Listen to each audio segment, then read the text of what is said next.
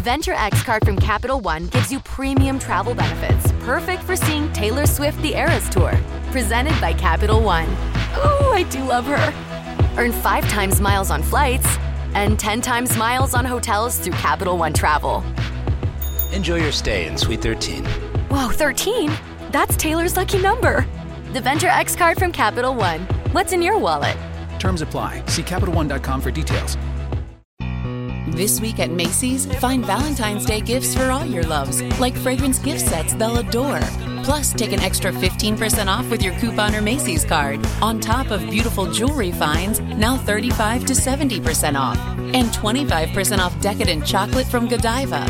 Macy's Star Rewards members earn on every purchase except gift card services and fees. More at Macy's.com slash star rewards. Savings off sale and clearance prices. Exclusions apply. Hey guys, have you checked out 336 Daily? Did you know that sometimes, in fact, pretty often, I've been recording it in my car while driving to different job sites? That's how easy Anchor is to make podcasts. With Anchor, you can record your podcast and edit your podcast and upload your podcast all in the Anchor app, and then it makes sure it goes out to iTunes and Spotify and wherever you need to put it. It, they take care of everything distribution. They help you with advertising and getting in commercials. Check out the Anchor app go to the App Store and download the Anchor app for free or go to anchor.fm to check it out. From behind home plate, your Orioles talk. Section 336, the next generation of Baltimore sports talk. Today on the show, we'll discuss the Orioles and their struggles with pitching. Also, they are struggling on offense, and they're actually also struggling on defense as well.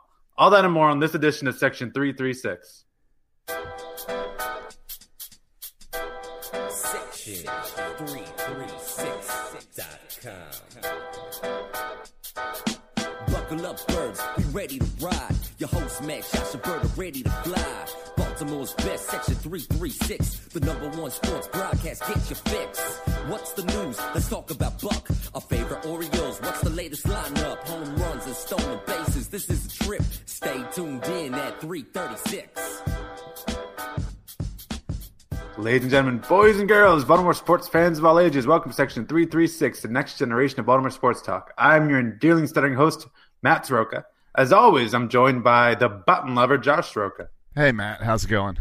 Good. I'm a little mad we uh, Bert's not here today. Who cares? I'm a little mad we that we didn't get to uh, do our 60 minutes intro because I had this. Here's my opening question. My opening question was Alex Cobb struggled in his first start with the Orioles. Is this a sign of things to come, or can we just chalk his first start up to clearing away the cobwebs? You, you know, I'm at least proud of you for not going with a corn on the cob reference. That's a pretty good. Everyone's been going, though, right? That's yeah, pretty good. Yeah, I have not heard the cobwebs yet. It's because his name is Alex Cobb. Right. Can we bring cobwebs? Can we bring Webb back to the Orioles and have a little cobweb? But, going with, going with back Webb. to back. Ryan Webb come in to relieve Alex Cobb. Yeah, was was Ryan be... was Ryan Webb the guy who was allergic to ice? I didn't know there was a guy allergic to ice. Yeah, we, a couple years ago we had a guy in the bullpen who was allergic to ice. Not oh, that not, sounds like not water, bigger, just ice. Strawberry board. Yeah, how, yeah, I don't know how that works. And I don't know how he would like. Would he not Is be he allowed to, to steam as well, or just uh, just ice? Just ice. And I'm guessing he must not be able to play baseball this year because there's been way too many games like in the snow, in the ice. Yeah, I mean, yeah. Like, well, what happens if it's if it's sleeting outside? Does he have to like? Does he do all Wicked Witch of the West and is melting, melting when when I don't know. Sleeting outside? I'm not sure. That would be sad. Um, you gonna bash the uh, players again for wearing these hoods? They're all wearing the hoods and masks because it's all it's it's freezing every day. Oh my gosh, give me a break. And I, I think honestly, I think there's something connected with wearing all this gear and not being able to hit a baseball. I mean, it's baseball is all about having that quick bat. We saw Trey Mancini hit a home run to, to, tonight's game, and Jim Palmer's talking about his quick bat. You can't teach that. You, if you want to slow down a bat, put on about 50 layers, and then and then try try try to swing a baseball bat. Not only that, you watch like these are professional athletes. I get the fans all Bundled snuggled up. up. with blankets or whatever. I mean, you, you watch the NFL, you go into to Lambeau Field, negative 30 degrees, people in short sleeves, like Right. it's nothing. Here it's 30 degrees in Boston, and people are, act, are acting like uh, this is the ice age come back, and there are a bunch of Eskimos running around. I think it's ridiculous how much they suit up. And you know that there's heaters in the dugout. Oh yeah, The- so the- it's just when they're at the plate and on the field, Right, Though right. this might also explain because the Orioles are apparently a bunch of pansies with all their layers. Maybe this is why they strike out so much because they're just like, I want to go back to the dugout. Let me just hurry up and, and swing at three pitches, or in Chris Davis's case, swing at two and take one, and then get back to to the bench so I can stay warm again. Maybe that's why they're striking out so much because they're striking out more than any other team in baseball, and it's not even close. You know, it- in, in 12 games this year, I'm sorry, I'm, I'm just going off. No, go ahead, but it, you- is, is, is sickens me. And in uh, 12 games so far, how many games we've had? 16. In 12 of them, they've struck out 10 or more times. That means they're striking out over once an inning 10 or more times this year. That's ridiculous. Against this old man Lariano tonight, they've already struck out like seven times. It's Yeah. unbelievable to watch. Yeah, and they- you know, I wouldn't even care about striking out, but when you don't score runs and you strike out, it just looks really bad. All right, I'm done for a second. Yeah. Um, and I know I know there's lots of hatred on Chris Davis and him being useless and all, but he's not even leading the club in strikeouts. Yeah, He's not So- he's not performing. He's not get he's hitting the ball. It's it's just not landing. But he's when you're yelling about strikeouts, you got to yell at every member of this team except for maybe Trey Mancini and Manny Machado. Those Yeah, are the only guys hitting and the ball. And Pedro Alvarez too, uh, because here are the rest of the numbers. Um, Jonathan Schoop before he got hurt, bet two thirty. Uh, Adam Jones two twenty one. Uh, Santander one ninety. Beckham one seventy five. Davis one thirty two. Valencia one thirty. Caleb Joseph 0.097. So I mean, it's not one or two guys, and, and everyone's hating on Davis, but you're right. It's it's it's, Right. it's Before tonight, Davis had all those one or two guys. Right before tonight, Davis had 18 strikeouts, which is fourth in the Orioles, which is crazy. Jonathan Schoop has had 19. Adam Jones has had 19. Uh, Beckham, who guys are asking for Beckham to lead off, he has 24 strikeouts. Yeah, Beckham's been really bad this year. He's really struggling. Uh, and uh, but but tonight, like this is, I think today is a good example of why people don't like Buck Showalter. This man can drive you crazy. Like this game makes perfect sense To for, as a game that you bench Chris Davis. Yeah. uh, Francisco La- Lar- Lariano has great numbers against lefties. Chris Davis is like one for twelve in his history against Lariano, and so this is a perfect game to bench Chris Davis. I think we Buck Showalter has to come to grips with. He's not he, he you you have to platoon him sometimes. He's not a 155 type of type type of guy. He's not playing 155 games. He should play in, in 120 games, 110 games. All right. And my- so every opportunity you have to bench him against a lefty, a good lefty who gets lefties out, I think you should bench him. then my counter argument to that would be uh, one: you're not going to bench, uh, you're not going to platoon a guy that you're paying that amount of money. I, I, I want to go so far as platoon, but I'm just saying if you have a really good right. lefty who gets lefty you have bad numbers, uh, bench him. All right, then here's my argument for tonight. You're you're putting him in there because you need the defense. You need a guy who's actually playing the position he belongs at and can play it well. That would be the I reason. I- because if I don't think there's that much drop off between Trey Mancini playing first, Chris Davis playing first. I don't think there's a big drop off. but but once you put Trey Mancini there, you're then putting uh, who are you putting then in, in left field? I guess Santander. Santander. So then You you, put got Gentry on one side, Santander on the other. right. So you got Sant. Okay, but then in the infield you've got Mancini. Uh, uh, who's the guy they just brought up? Oh, the Uh, um, Sa- S- Saldino Sal- or Sa- whatever. uh, Salma, Selma, something like that. Then you got Machado. Then you got Beckham. You'd have an entire infield of guys out of position. Sadania, that's it. Sadania. Yeah, you'd have an entire infield of guys who haven't played that position much. So I think that's why you're leaving Davis in there. Um, Okay, well, But- he, but the the result is he's going to look like a fool against Francisco Lariano, I- and people are going to hate him more. Even though it's not again like that's I put tonight's struggles not on Chris Davis at all. I put on Buck, Buck Showalter, and everyone else is not hitting either. But people just remember Chris Davis because of the price tag and because his history. Sure, sure. And and that's the big thing with Chris Davis is the history. I cannot understand how the shift happened in baseball and suddenly you're dead at the, at the plate. That you cannot beat the shift. If there was anything going into this offseason that we knew Davis needed to work on, it was to beat the shift, to be able to bunt. And he doesn't do that. And I don't understand how you spend your whole off season where you have one of your worst career years and you come back and you do the exact same thing. Well, I mean, in his defense, he's tried to lay it down a couple bunts. I mean, I think everyone acts like a bunt's an automatic hit. I I think uh, when someone's throwing curveballs and sliders at 95 miles per hour, and you have to bunt it, not just any bunt, you have to get it right down that that third base line. Because the last time he bunted, I think the pitcher got it and threw him out. So you have to have a really good bunt. It's not enough to bunt; you have to have a really good bunt. So I think that's just a lot harder than than people Well, give that credit for. His last bunt, he was laying down a, a normal bunt, and then he decided to make it a swinging bunt and try to hit it down the first base line. Don't know what was going on there. Oh yeah, that that was awkward. I think that was with like two strikes too. Um, but if, you if you look at it, in 2015 after 2015, that's when he had his big year, and that's when he signed the contract. Right, 2015 is when he had 47 home runs. Yeah. Um, batted 262, OBP of 361, played almost every game, played almost every every at bat. And then the next year there was that immediate drop off to bat 221, and he still had the 38 home runs. And this year he's going to have 26 home runs. I think people keep on bashing the contract.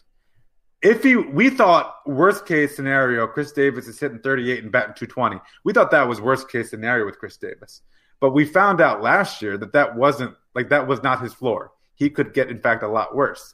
And this is, and and I thought at the time, I thought this was an okay contract. Like I, I thought they spent too much, but I was Right. happy to have Chris Davis. I was going to complain about not my money.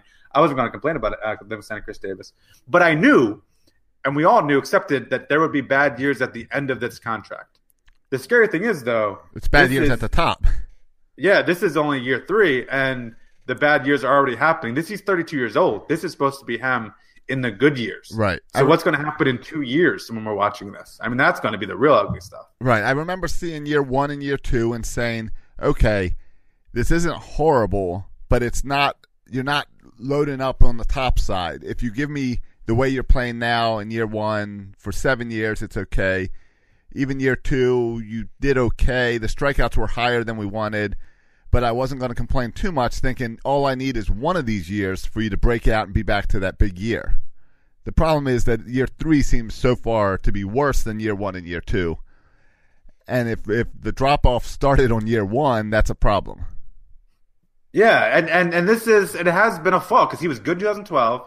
Um, he was great in 2013. 2013 was probably his best year. Um, and then he was he was great in 2015. Uh, and and 2016 has gone down. 2017 was even worse, and 2018 is shaping up to be even worse.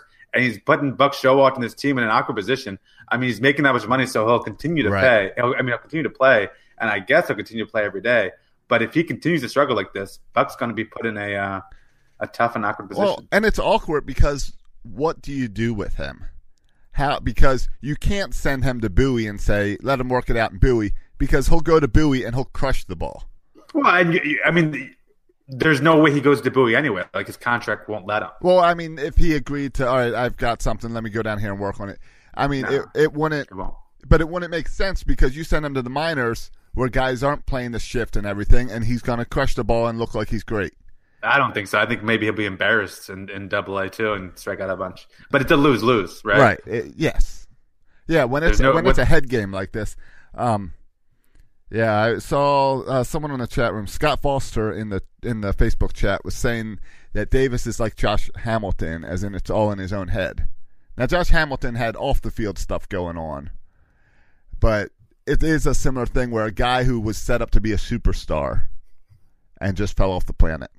Yeah, I know. We always go to that that it's mental with him, it's head games. But when other players struggle, we don't necessarily go right to the head games. Why with Chris Davis do we immediately go to it's mental and head games? When other players struggle because they struggle, or maybe Chris Davis just got hot for a couple years and then he's just not that good of a player, so he couldn't maintain that. You know why we go to the head games? Why? Because when was the first well, the first time we saw him struggle was when they took the Adderall away from him. Right? So, yeah. so that's why we go with the head games. yeah. Is is because we know he was on medicine to focus, and now he looks like he's at the plate and he can't focus. So we have to assume there there's something going on. Yeah, and when players struggle, like Tim Beckham, I was surprised by that 24 strikeout number because he's been bad, but it doesn't seem as bad. With Chris Davis, it just looks worse. It feels like there's only three or four pitch at bats, like he only gets three or four pitches Right. before he strikes out. And if, um, why is this? Why does this happen? I feel like this is true. like four out of five games, Chris Davis is the last out.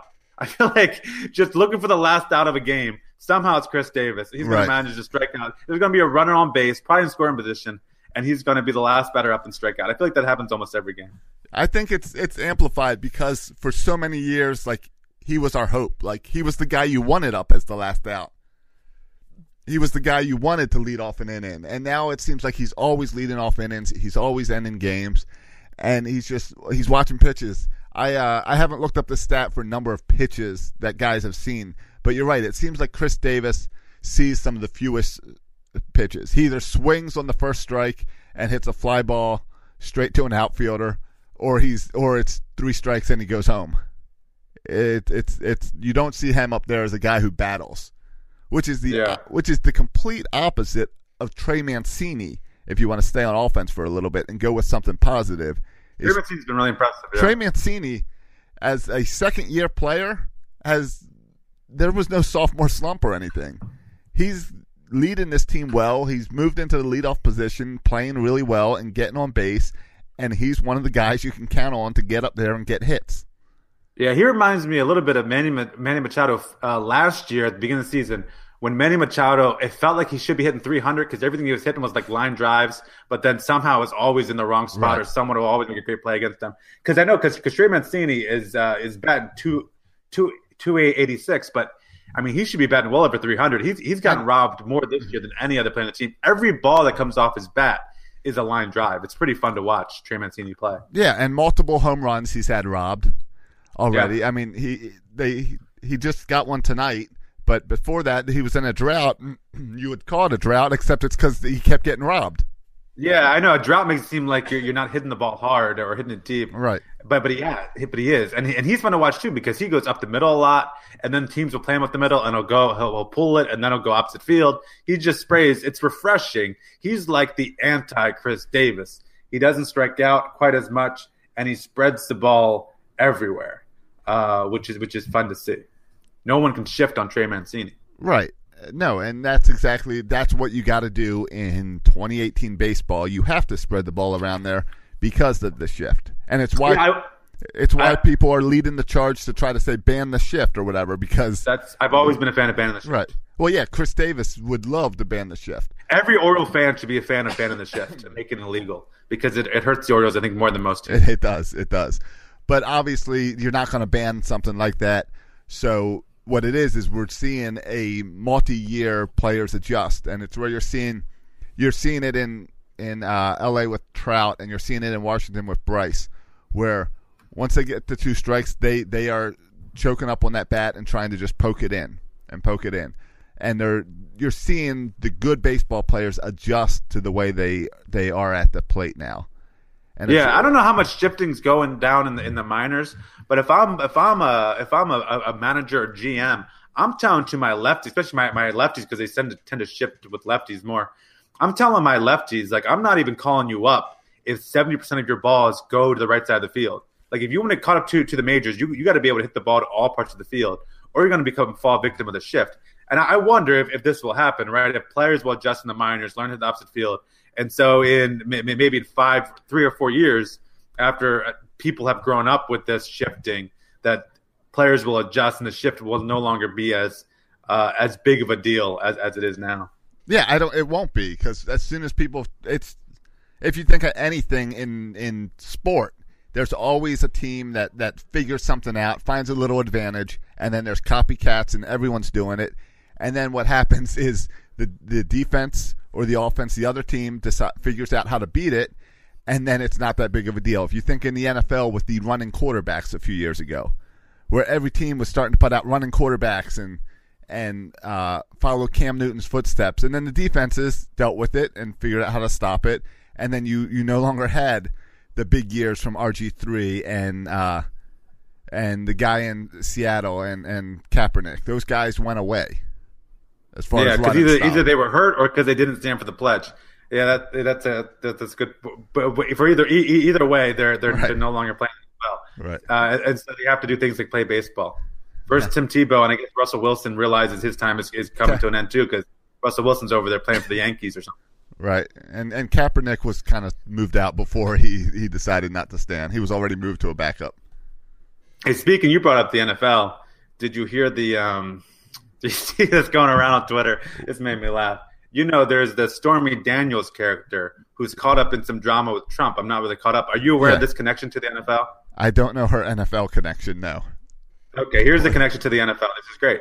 The uh, um, I guess they came out. Someone threatened her. She she came out that someone threatened her and her baby. Uh, Yes. For if, if she said I yeah, I saw that. Someone came up and said, uh, "That's a really pretty girl. It'd be a shame if something happened to her mother." Something Okay, like that. whatever. I saw Yeah, that, that on the news today. right. And so the lawyer and her got together. Her lawyer got together with a sketch artist, and and and they and they drew a sketch of the guy. And you should look up the the, the sketch because it looks a little bit too much like Mr. Tom Brady. So I'm not saying that Tom Brady was I just guy. pulled it up. It's Tom Brady.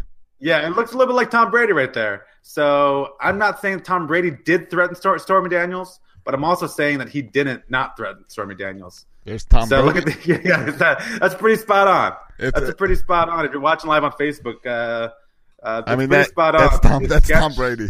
That, that that's Tom Brady. And so we all, we all think we know can Brady. Brady's a Trump guy, right?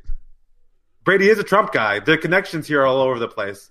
Um, so I, I, I expect Brady to get jail time, and we'll see how this affects the Patriots if Tom Brady does go to jail for threatening Stormy Uh, Well, Daniels. it's, it's good. We can finally deal with that Belichick Brady drama, and it'll just Yeah. be settled. I mean, it doesn't surprise anyone, right? Because the Patriots are always up to shady deals. So it doesn't surprise me that Tom Brady deflating footballs, um, doing shady stuff on the field with linemen ru- running out for passes, and now you have him threatening some some woman and her child. It just it all adds up. So, So, you- so you're saying you're saying deflated footballs has something to do with with this? I'm saying it shows his character, Uh. and so someone who's capable of deflating football, uh, deflating a football, is someone's also capable of threatening a woman and her child. I'm just saying it all adds up. Okay. All right, but right. you brought it up because you brought the NFL. So for the record, you, All right. you brought this discussion. You mentioned an NFL player. Okay. Uh, you, you excited for RG three on the Ravens? Did we ever talk? Yeah. We never talked about that.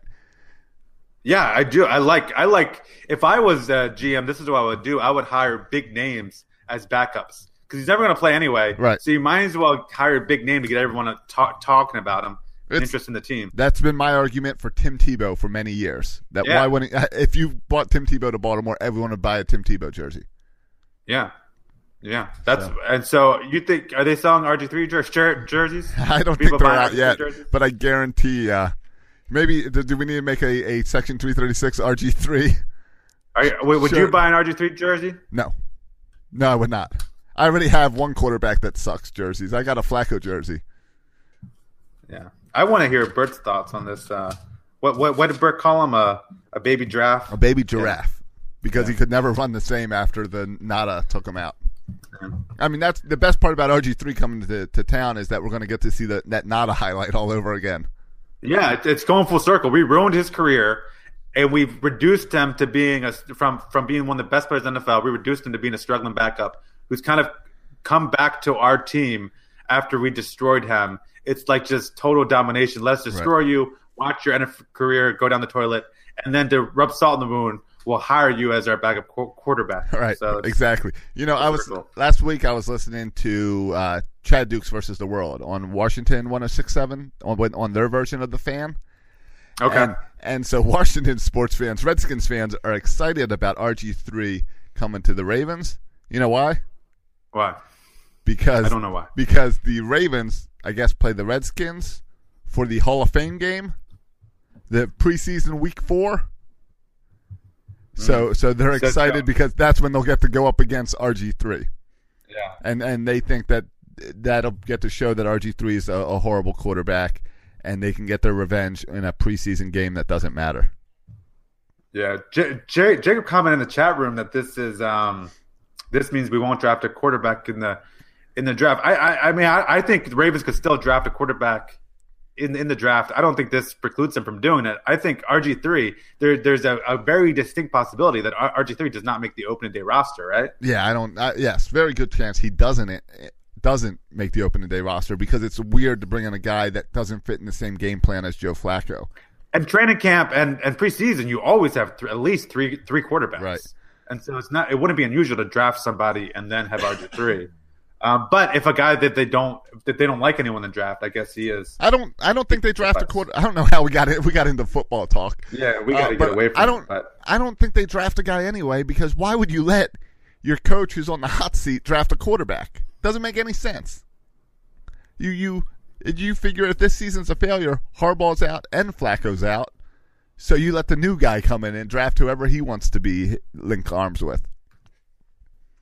yeah. All right, fine. Want to get back to some Oriole talk? Yeah, I got a couple of things I want to touch on. All right. Um, All we've covered so far is the offense.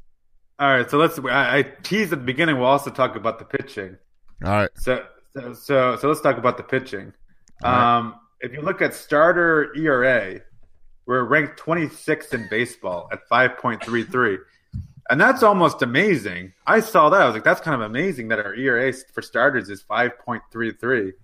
Um, because if you look at our at some of the, the the players on on the team and their performance in our starters, you have Alex Cobb who has an ERA of 17. You have Chris Tillman who has an ERA of about 12. Kevin Gausman's well over six. So it was Right. made it, it was amazing to me actually that our ERA was was in the fives because I thought it'd be for starting pitching because I thought it'd be up in the Well, seven, eights, or nines. yeah. Um, Well, Bundy Bundy drags that down. Bundy's at less than two, right? He's at like one and a half. Yeah, Bundy's been one of the best pitchers. I think he's ranked number ten in in, in, in ERA in baseball. He's he's has one of the top WARs in baseball. So um, he's been great. And you're right, he is his his 1.40 and even Cashner with an ERA of 2.50. Um, they've been the extremes, right? Like you Yeah, have Cashner's Bundy and. Cashner who've been great, and then you've had Gausman and Tillman and Cobb who've been terrible. And Right. so these two, two the, the, these two extremes um, of either great or terrible, but it doesn't matter. Even Bundy, who is he's pitched well, but not well enough to get the wins. Right. Uh, now he's standing at zero and two, and and and so even if your offense d- d- does not perform, it doesn't matter how good your starting pitcher is because clearly because Bundy's zero and two because he's got no run support. Right, and we saw that last week where what was it, three or four quality starts rolled together without like with only one win out of them or something. Yeah, and I would even argue those three or four quality starts. That's almost a bigger story at the beginning of the season because we've had play. We we played some tough games with some good hitting teams, and we've always said if our pitching comes around, we'll be fine. And so that was really Right. encouraging. And if you look at our kind of the the standings and the records of who of who we played this year so far, we've played six home games, ten road games. The opponents' records of, of who we played so far have been 47 and 25. 47 Yeah. and 25 So is our very good. opponents' records. Great teams. Uh, uh, uh, four out of five of the teams we played so far have were in the playoffs la- last year, and so things will get schedule wise will get easier. And if Cashner is for real, because all the nerds told me Cashner sucked, so I don't know what to believe. Because all the nerds said Cashner sucked and he could never do what he did last year. But so far he, he's, okay. doing it. Yeah, he had And a rough, Dylan- rough first. He had his first start was rough, And if Dylan Bundy- And if Dylan Bundy's an ace, which is great on two accounts. First, uh, it's great because he's we now have a great pitcher to, to lead off our rotation. And it's great, secondly, because I don't have to hear Oriole fans say over and over again, we haven't had an ace since Mike Mussina. Uh, and so we can get rid of that notion if Dylan Bundy. I thought going into the season, Alex Cobb was the best pitcher on this team. But based on how uh, Dylan Bundy has been pitching this year, um, I, I think maybe Dylan Bundy might actually be better than Alex Cobb. And this is exciting, not just for this year, but all our pitchers, save the bad ones like Chris Tillman, are under contract till, for for next year. So this is exciting both this year and going forward. If the pitching is legit, assuming Kevin Gausman can pitch a little better because he's been inconsistent, and assuming Bundy can keep up with this, and assuming Cobb, I'm assuming what Cobb did in his last start was was an apparition, and Yes. it won't it won't happen. I mean, it's it's like spring training for him. I mean, we didn't give Dylan, Dylan Bundy a hard time when he sucked in spring training this year, and the regular season starts and he's great. So give Cobb one more start, and then the starter for that, I think we expect uh, Alex Cobb to start being the Alex Cobb we we that we signed up for. Yeah, I agree, and that's what's that's what's like you were saying. That's what is exciting for the future is because this year we've got the question mark is in that fifth slot, the Chris Tillman slot. Currently, that might be a Mike Wright slot down the road, or a or a Richard Bleier spot. Whatever, whoever's going to take in that fifth slot. What gets interesting is when you come June time, June July, that fifth spot is Hunter Harvey, and they're going and Hunter Harvey comes up, and next year, next year we already know now what our five man rotation is for next year, and it's not a scary rotation. It's not the cavalry. It's guys that we can trust. So that that's cool and that's exciting. Um, we really thought this, and that's where it really gets concerning on how dead this offense is. All right. Well, the, can we talk about Chris Tillman for a second? Yeah. I, it was just it was announced that Chris Tillman's going to start the game on Saturday. He, he's going to start. He's going to have the start Saturday. Yeah, which is weird because he's also in the pen tonight. Yeah, I was- as an as a mercy guy. Right. I, I read this quote. I read the. I read um, on on uh, Steve Melewski's blog. He, he wrote about Chris Tillman and put some quotes in there. I almost fell off my chair when I read the quote from Buck Showalter about um, Chris Tillman. I guess t- Chris Tillman threw a bullpen the other day. Yeah. I guess just to keep his arm loose, he threw a bullpen. And and um, Buck's quote after watching Chris Tillman throw the bullpen was, "He was good today, really good." If I hear one more time they talk about Chris Tillman's bullpen, I'm gonna lose my mind. I was right about Chris Tillman the whole time. Everyone kept on telling me, "Oh, he was hurt last year. Oh, he's having such good bullpens in the spring." I said, "Guys, don't believe a word of it until he pitches in a game." And we've seen him pitch in how many games? It's, I feel like we watched him ten times. What's it been two or three games this year? I think he's had three starts. and each start has been has been almost worse than the one before, which you think just when he can't be any worse, he ends up being even worse. How Chris Tillman has another start and is getting another start honestly blows my mind. It blows my mind. But on Saturday, I'm not going to be watching it. I'm not going to be watching it. I understood why Ubaldo Jimenez started all those games. Ubaldo Jimenez kept on starting games even when he sucked, and then moved to the bullpen even when he sucked. But there's two reasons for it. One, Ubaldo Jimenez was making a lot of money and and and was under contract for a lot of money. Two, Ubaldo Jimenez showed that he could go on a streak of four or five games where he was one of the best pitchers in baseball. And then he would suck again, but then he would go on the streak of three or four or five games when he was really, really good. Um, and the well, actually, the third reason is our other starters were guys like Wade Miley, who also sucked. So we had a sucky full of full, full of starters. Right. This year, we have none of those excuses. We don't have a rotation full of sucky pitchers. Uh, Chris Tillman is not under a big contract. He can be cut at any time. And Chris Tillman has not shown anything in, in, in this year or last year that he can go on a streak of, of one and be effective. I mean, has, has he had any effective starts since like the first game of last year? I, I don't think he has. And so all those three reasons lead me to believe this guy should not should no longer be on the major league team. I mean, how many chances do you give a guy? This is what I was talking about. The same thing with why is Chris Davis starting this game when he should be on the bench, and why is uh, Buck Showalter being so loyal to Chris Tillman? I get that Chris Tillman was good for us for a long time, but I mean, come on, the guy just can't pitch anymore. He shouldn't be pitching for the Orioles. There's no reason why he should be starting on Saturday or ever again this entire season. All right.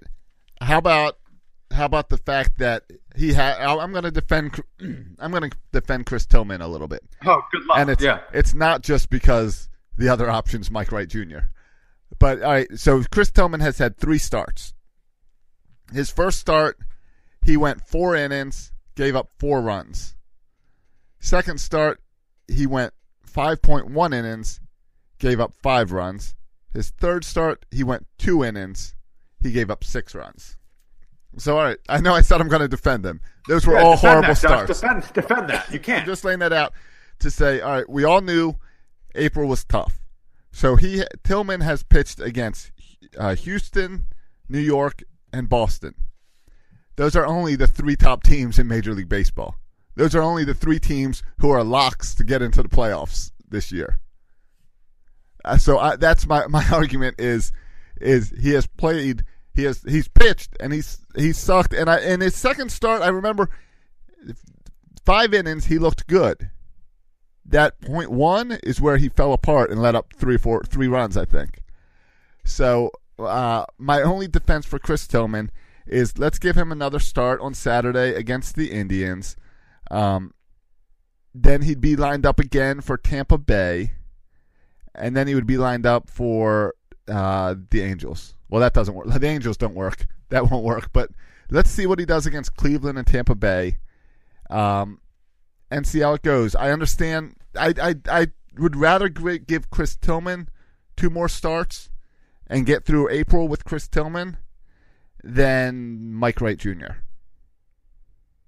Okay, a couple things. Let's see how it goes with Chris Tillman. We've seen how it goes for for a year and some. I don't want to. I know how it goes. We're not seeing how it goes. We're, we know how it goes. Well, so well, it, give me an alternative. What else? do yeah, and here's the other thing that really pisses me off. People are laying it out like there's two options, either or. This is wrong. They're acting like it's either Chris Tillman or it's Mike Wright. Those All are right. your only two options. Without that's that's bullcrap. without hurting your bullpen. What do you do? Without hurting your bullpen, I'll give you. I'll give you four guys. I would rather watch start. Jeffrey Ramirez. I'd watch. I'd rather right. watch him start than, than I would watch Mike or Chris Tillman start another game. I'd rather watch David Hess, who was caught up here for a cup of coffee the other day. I'd rather watch David Hess pitch than than than, than, watch uh, Chris Tillman pitch again. And those both those guys, by the way, are on the 40 man roster and start at AAA Norfolk and can come up any day. And they've been effective at AAA Norfolk and can come up anytime and start. I'd rather watch. Um, and these guys aren't the 40 man, but I'd rather watch John Means, who who pitched full who pitched a full year at Bowie last year. I'd rather watch John Means pit, pitch than Chris Tillman. I'd rather watch. Oh, here's another guy from Norfolk. Uh, I'd rather watch Jason Aquino, who's not on the 40 man either, but I'd rather watch Jason Aquino struggle than watch Chris Tillman struggle. Because all those pitchers would probably struggle as the fifth starter and would probably struggle for the Orioles until we find an answer there. But they would all be, they would struggle no worse than Chris Tillman. And they could only be better. I don't think they could be worse than Chris Tillman because Chris Tillman has been as bad as can be. So I'd rather see any of those guys, Jeffrey Ramirez, David Hess, John Means, Jason Aquino, any of those guys start over uh, Chris Tillman. You intrigued me with David Hess, so I looked up to see if he's stretched out as a starter. What can he be?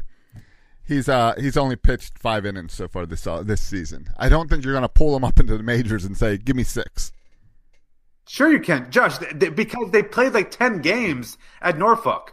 All right, that, that's why. And one of the games he was called up. He's a starter, so it's not about stretch. He can he can be he can come up any Okay. any time and pitch six innings. Okay.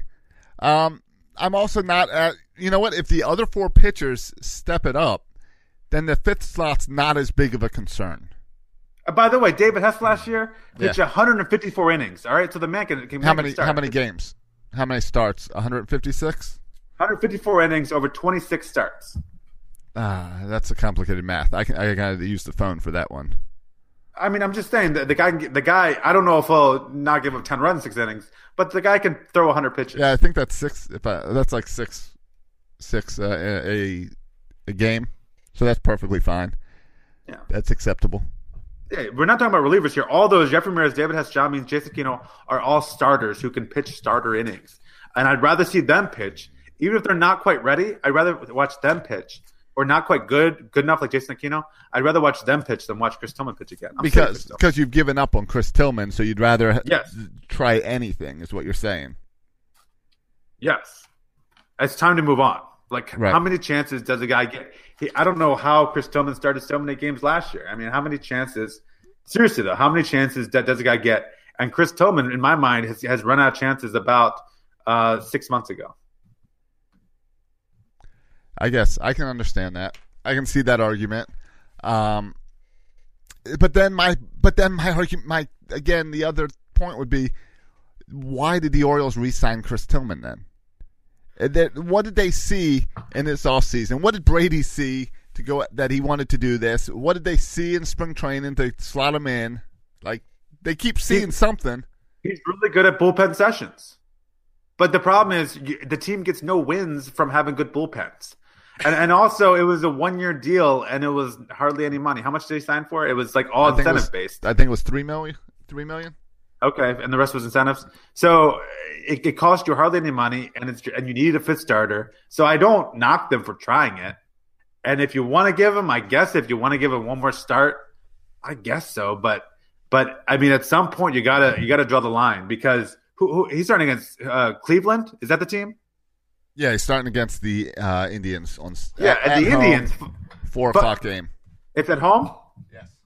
Okay, so here's the situation: home game, Indians. The, the, there's only one team in all of baseball that has a worse batting average than the Orioles.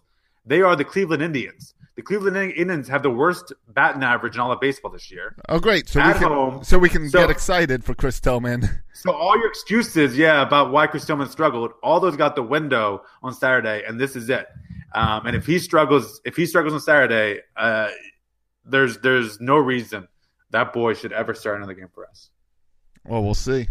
I, I I was at some point, you got to cut the tie and say, okay, we tried it, we made a mistake. They they they did it with Colby Rasmus.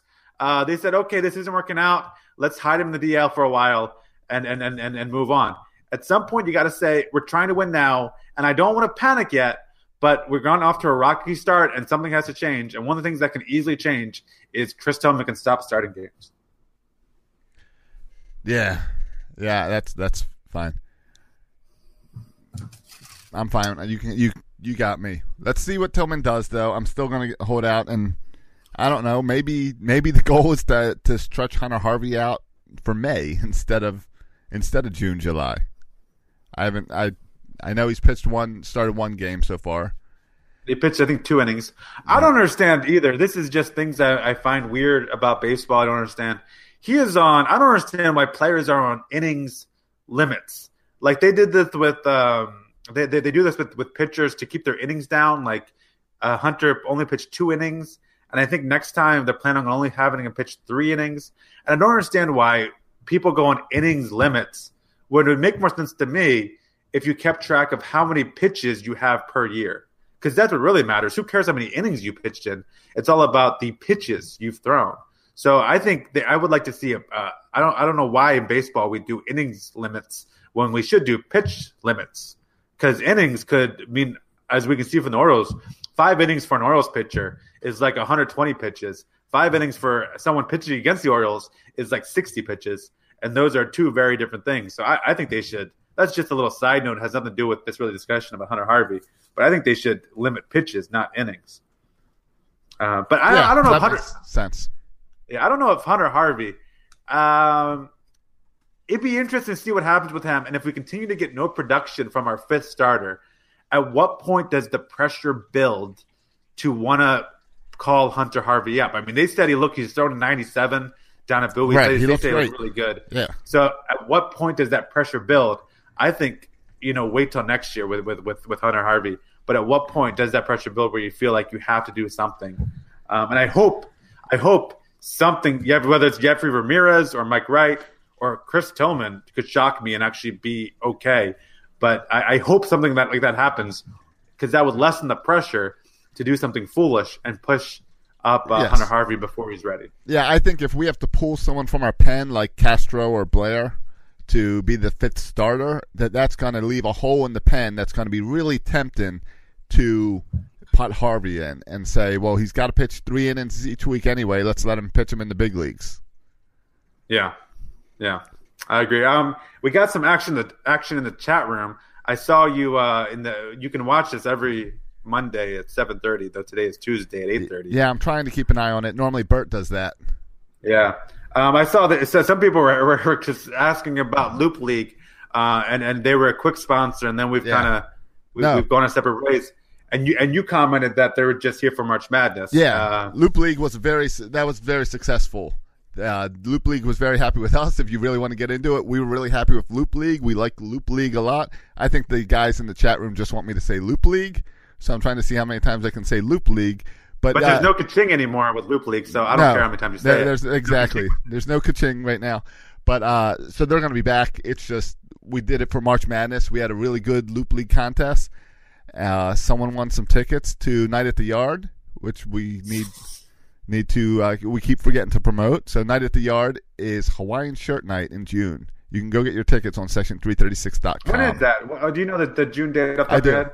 It is it is June 30th. It's a Saturday night. Oh my gosh, this is exciting. Chris Do- Tillman do- will be pitching. Do, you- do you know what I did? Um, I, I did the other day because I am I am all on board. There has never been. I'm trying to think of, you know, like like when we were kids, Right. when the Orioles were playing Seattle, like that was tickets. I mean, we wanted to go see Ken Griffey Jr. play. Yeah, Griffey, and then eventually Ichiro after him. There's yeah, but I mean, Ichiro didn't get me but no, excited, but Griff- Ken Griffey, Griffey Jr. was the guy. He was the man. Yeah, yeah, and I felt like I feel like that less and less, but um, like interleague play is kind of cool. Like I really want to see. I really enjoy seeing Bryce Harper in person and watching Bryce Harper play. Right. What I do you, what do know, you think? since- that, what do you think the chances are? I know where you're going. What's the chance you think that this is who we get to see?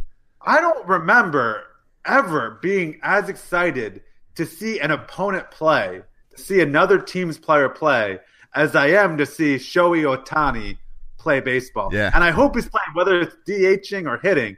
I mean, uh, DHing or, or pitching. I hope he's playing on Saturday because that's. I was whether we had night of the yard tickets or whether we didn't even have tickets for the Angels. I was going, and if Shohei Ohtani is pitching any one of those games, I'm dropping whatever I'm doing, and I'm seeing Shohei Ohtani pitch. Right. Uh, because he is. I mean, that's an incredible story about this 23 year old.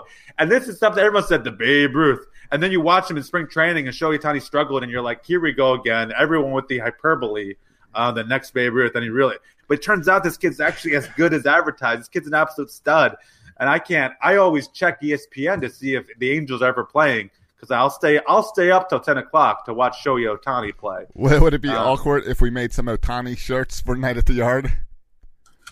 Well, I, I, I tell you what, that's a guy, and he seems to be easy to like. He seems to be a, a good guy, and he's just oh my my goodness, I mean, a pitcher and a hitter. It's incredible to watch. It's incredible. I he's he's so exciting, and that's that's. I mean, I circled that on my calendar. I immediately watched after watching some Shohei Ohtani highlights. Like I immediately went and looked up and saw when the Angels were coming to Camden Yards. Yeah, and I love this night at the Yards, but that's a game I will be going to either way uh, because that's I, I I don't remember last time I was this excited to see another player for another team play the Orioles. Yeah, it's Night at the Yard. Ohtani's coming to town. Trout's coming to town. And it's Hawaiian shirt night, so the yard's going to be packed. It's going to be sellout crowd.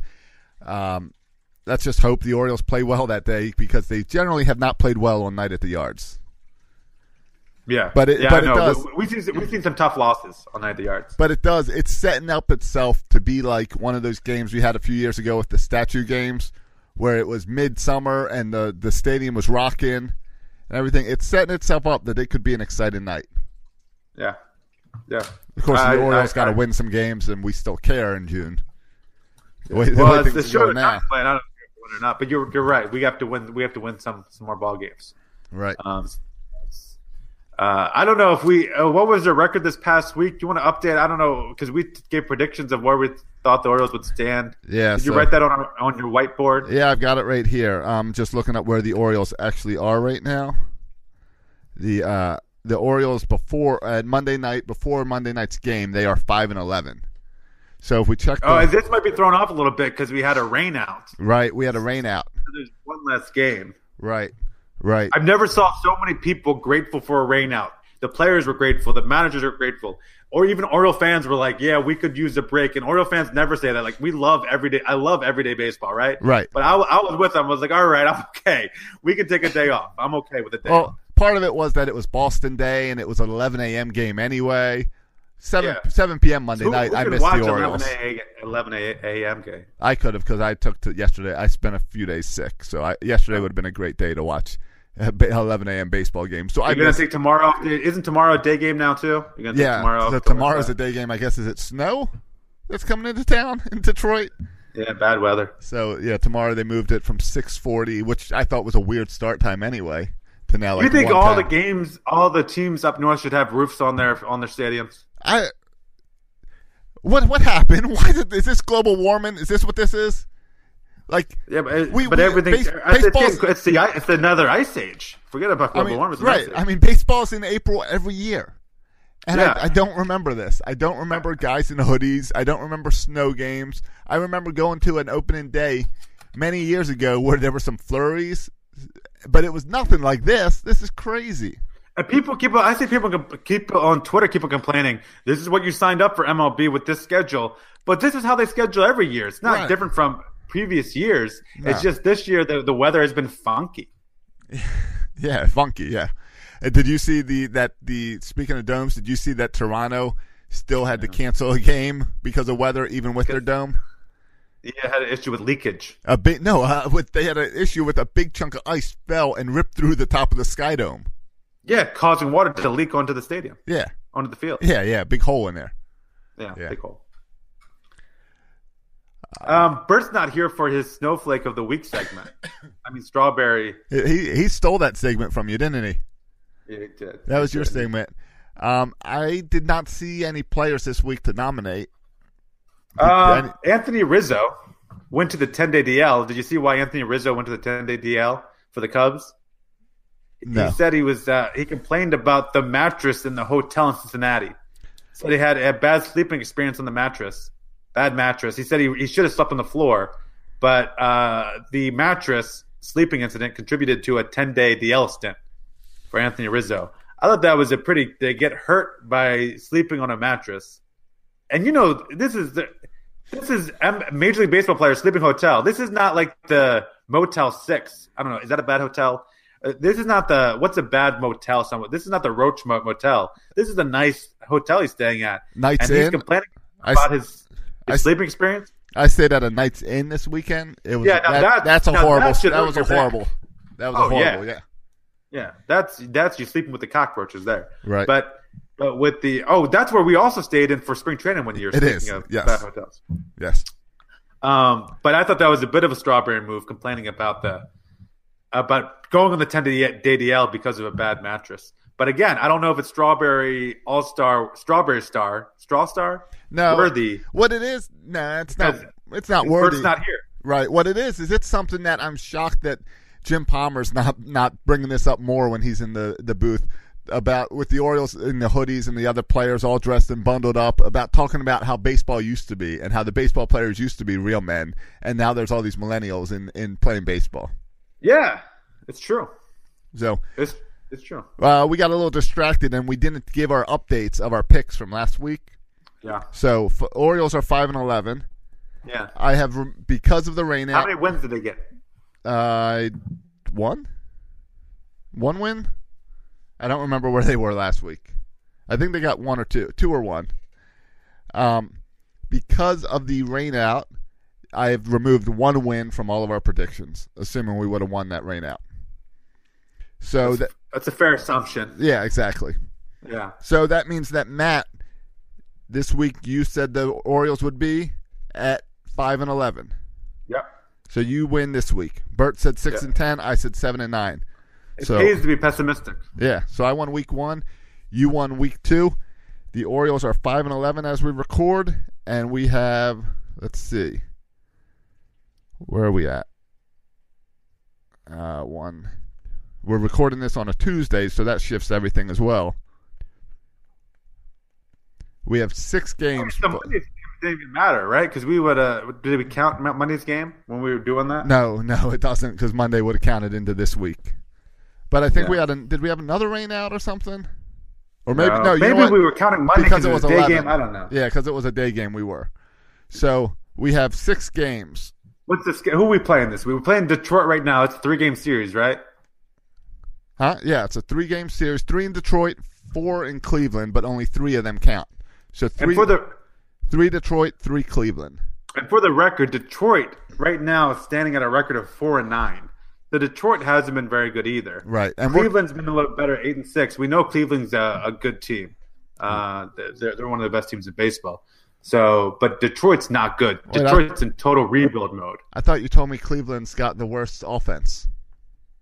Yeah, Cleveland has had a really bad off, but their their starting pitching has been fantastic. Okay. but but, but their offense has struggled this year. All right, and and we are counting tonight's game, which is in the top of the eighth as we're recording right now. All right.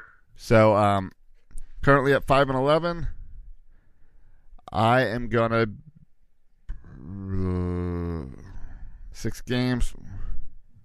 I'm gonna be positive, and I am going to go with uh nine and thirteen. I'm gonna say we turn this thing around. Nine and thirteen. Yeah, that's that's four wins. I'm giving them four wins, Okay, four four four four out of six. four out of six. Yeah, turning turning this around. All right. You know, I- this is interesting. I was looking at this. I was looking at Cleveland's schedule before they play us. Right, They play on Saturday. They play Toronto, and it was canceled because of the whole incident. right.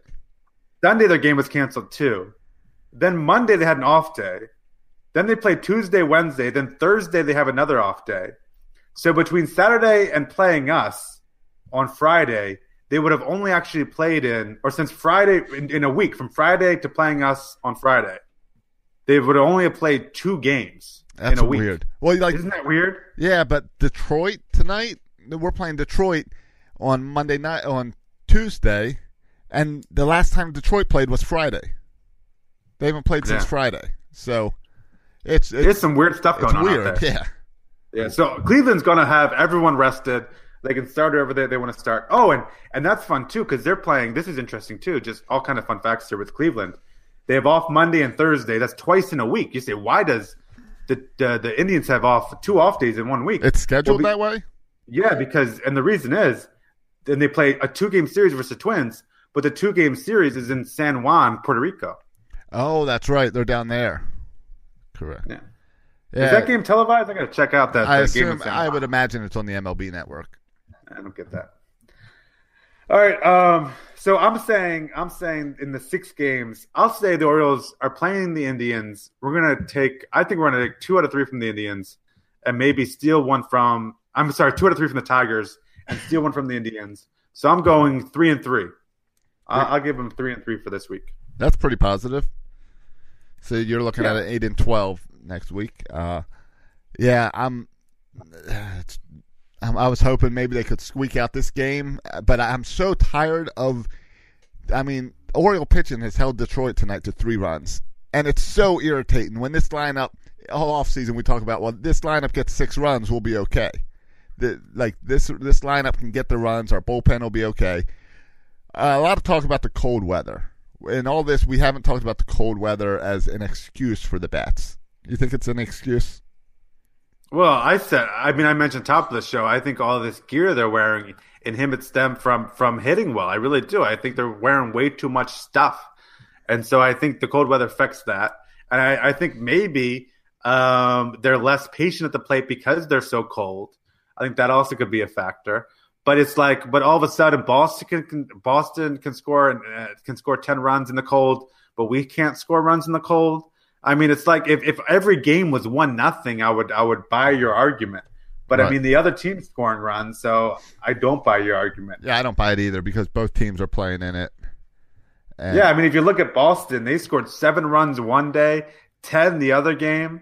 So if Right. they're scored, if they're scoring it- seven and the cold's no problem for them. So I, I get that. I think our offense will get better when it gets warmer. That's probably right, true. that's when the long ball flies, and and when you see how many balls we keep we've hit to like the uh uh what I'm blanking to the to the Warning track? warning track, the warning track. I wanted to say that, end that zone. pile of dirt, That pile of dirt, yeah. We've been hitting balls to the warning track, and I get it. You wait till June, and those balls will go an extra five feet and get over that fence.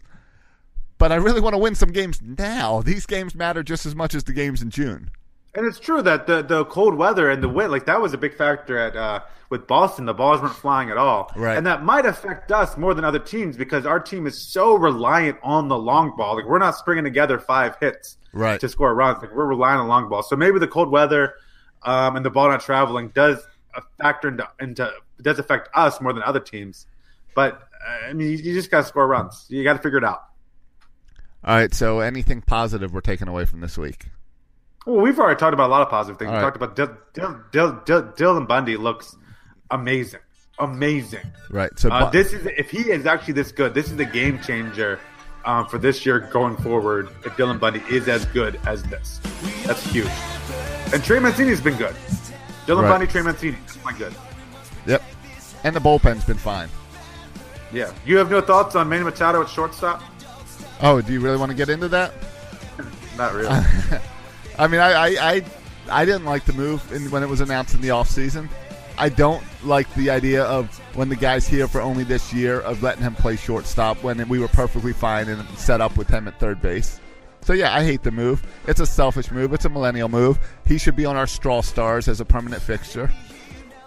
But that's more of my frustrations with Manny Machado, and I hate letting one player dictate your team. Yeah, I'm at the opposite of the fence. I think um, I think uh, the best. I'm old school, and that the best player plays shortstop. That's how it usually works. Right. Uh, because they get the most balls hit to them, and they're cut the cutout and all this stuff. Um, th- there's a reason every high school stud is a shortstop, and so I, I'm, I'm okay with our best player playing shortstop. And I also think that that millennial move you're talking about, and I, I think that there's truth here that players. You see this happen in the NBA all the time. Uh, but I think you should have more in baseball. That Oh, it's players, the LeBron move. yeah, that that players control should control their destiny. And if you want to keep Manny Machado and you want to keep him happy to perform his best, You let your best player play where he wants to play. I say if Manny Machado wants to play left field, you let him play left field. And I and I know that's that's kind of that's the new way of thinking. I- a lot of people are old school and want to say, you know, it's the coach's way or the or the highway. But but you want players to be happy and perform to, to their best. If this makes Manny Machado more invested in the team, then I say go for it and put him at shortstop. Is there He's still a great is shortstop. is there any chance Manny Machado signs an extension for- in Baltimore? I think it's very small. Okay. But any? Sure, but very small.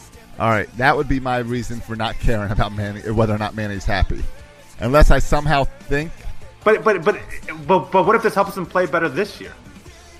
yeah, that's great, that's great. If it helps him play better, but is it hurting your team overall? Is it a wash?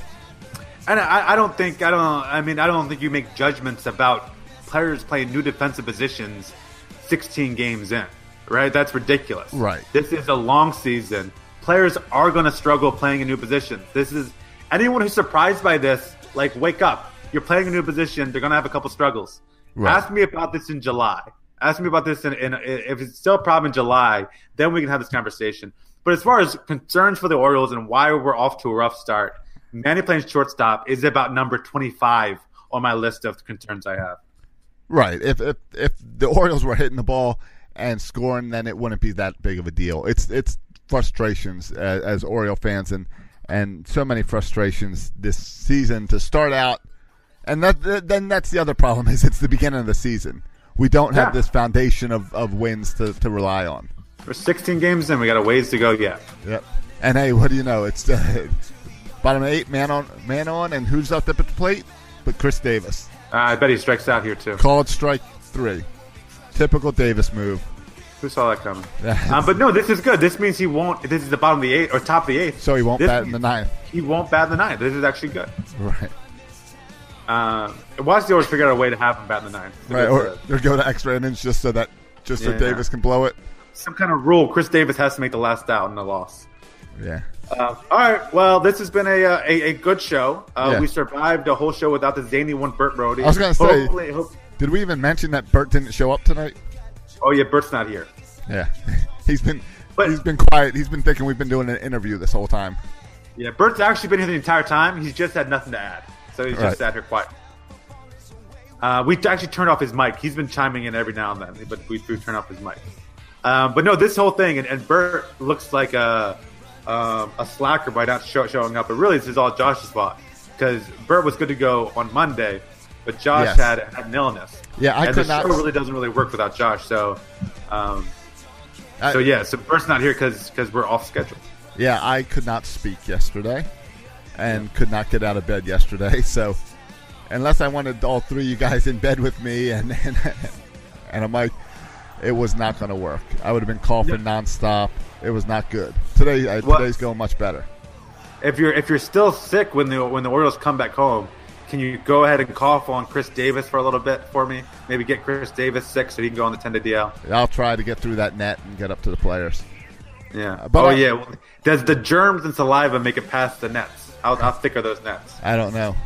Uh, but I do like that you're giving me credit that the show doesn't happen without me. So well, it's you. not. Yeah, that, I, I just meant like you know how to hit a couple buttons. Okay, so don't Right, right. don't, don't make it act like I need your insight Right. here. You just know how to hit a couple of red buttons to start the show and end the Ah. show, and, and intro and outro music. That's the only reason you're here. Right, here. and the, and the record and the post to Facebook and I don't know all that's involved, but you don't need to bother me with that nonsense. exactly. You just do your thing. All right, well that's it.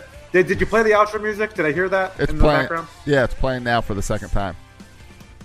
I can't hear the outro music at all. Oh, really? Yeah. I must not have it going to your headphones. It just finished up for the second time.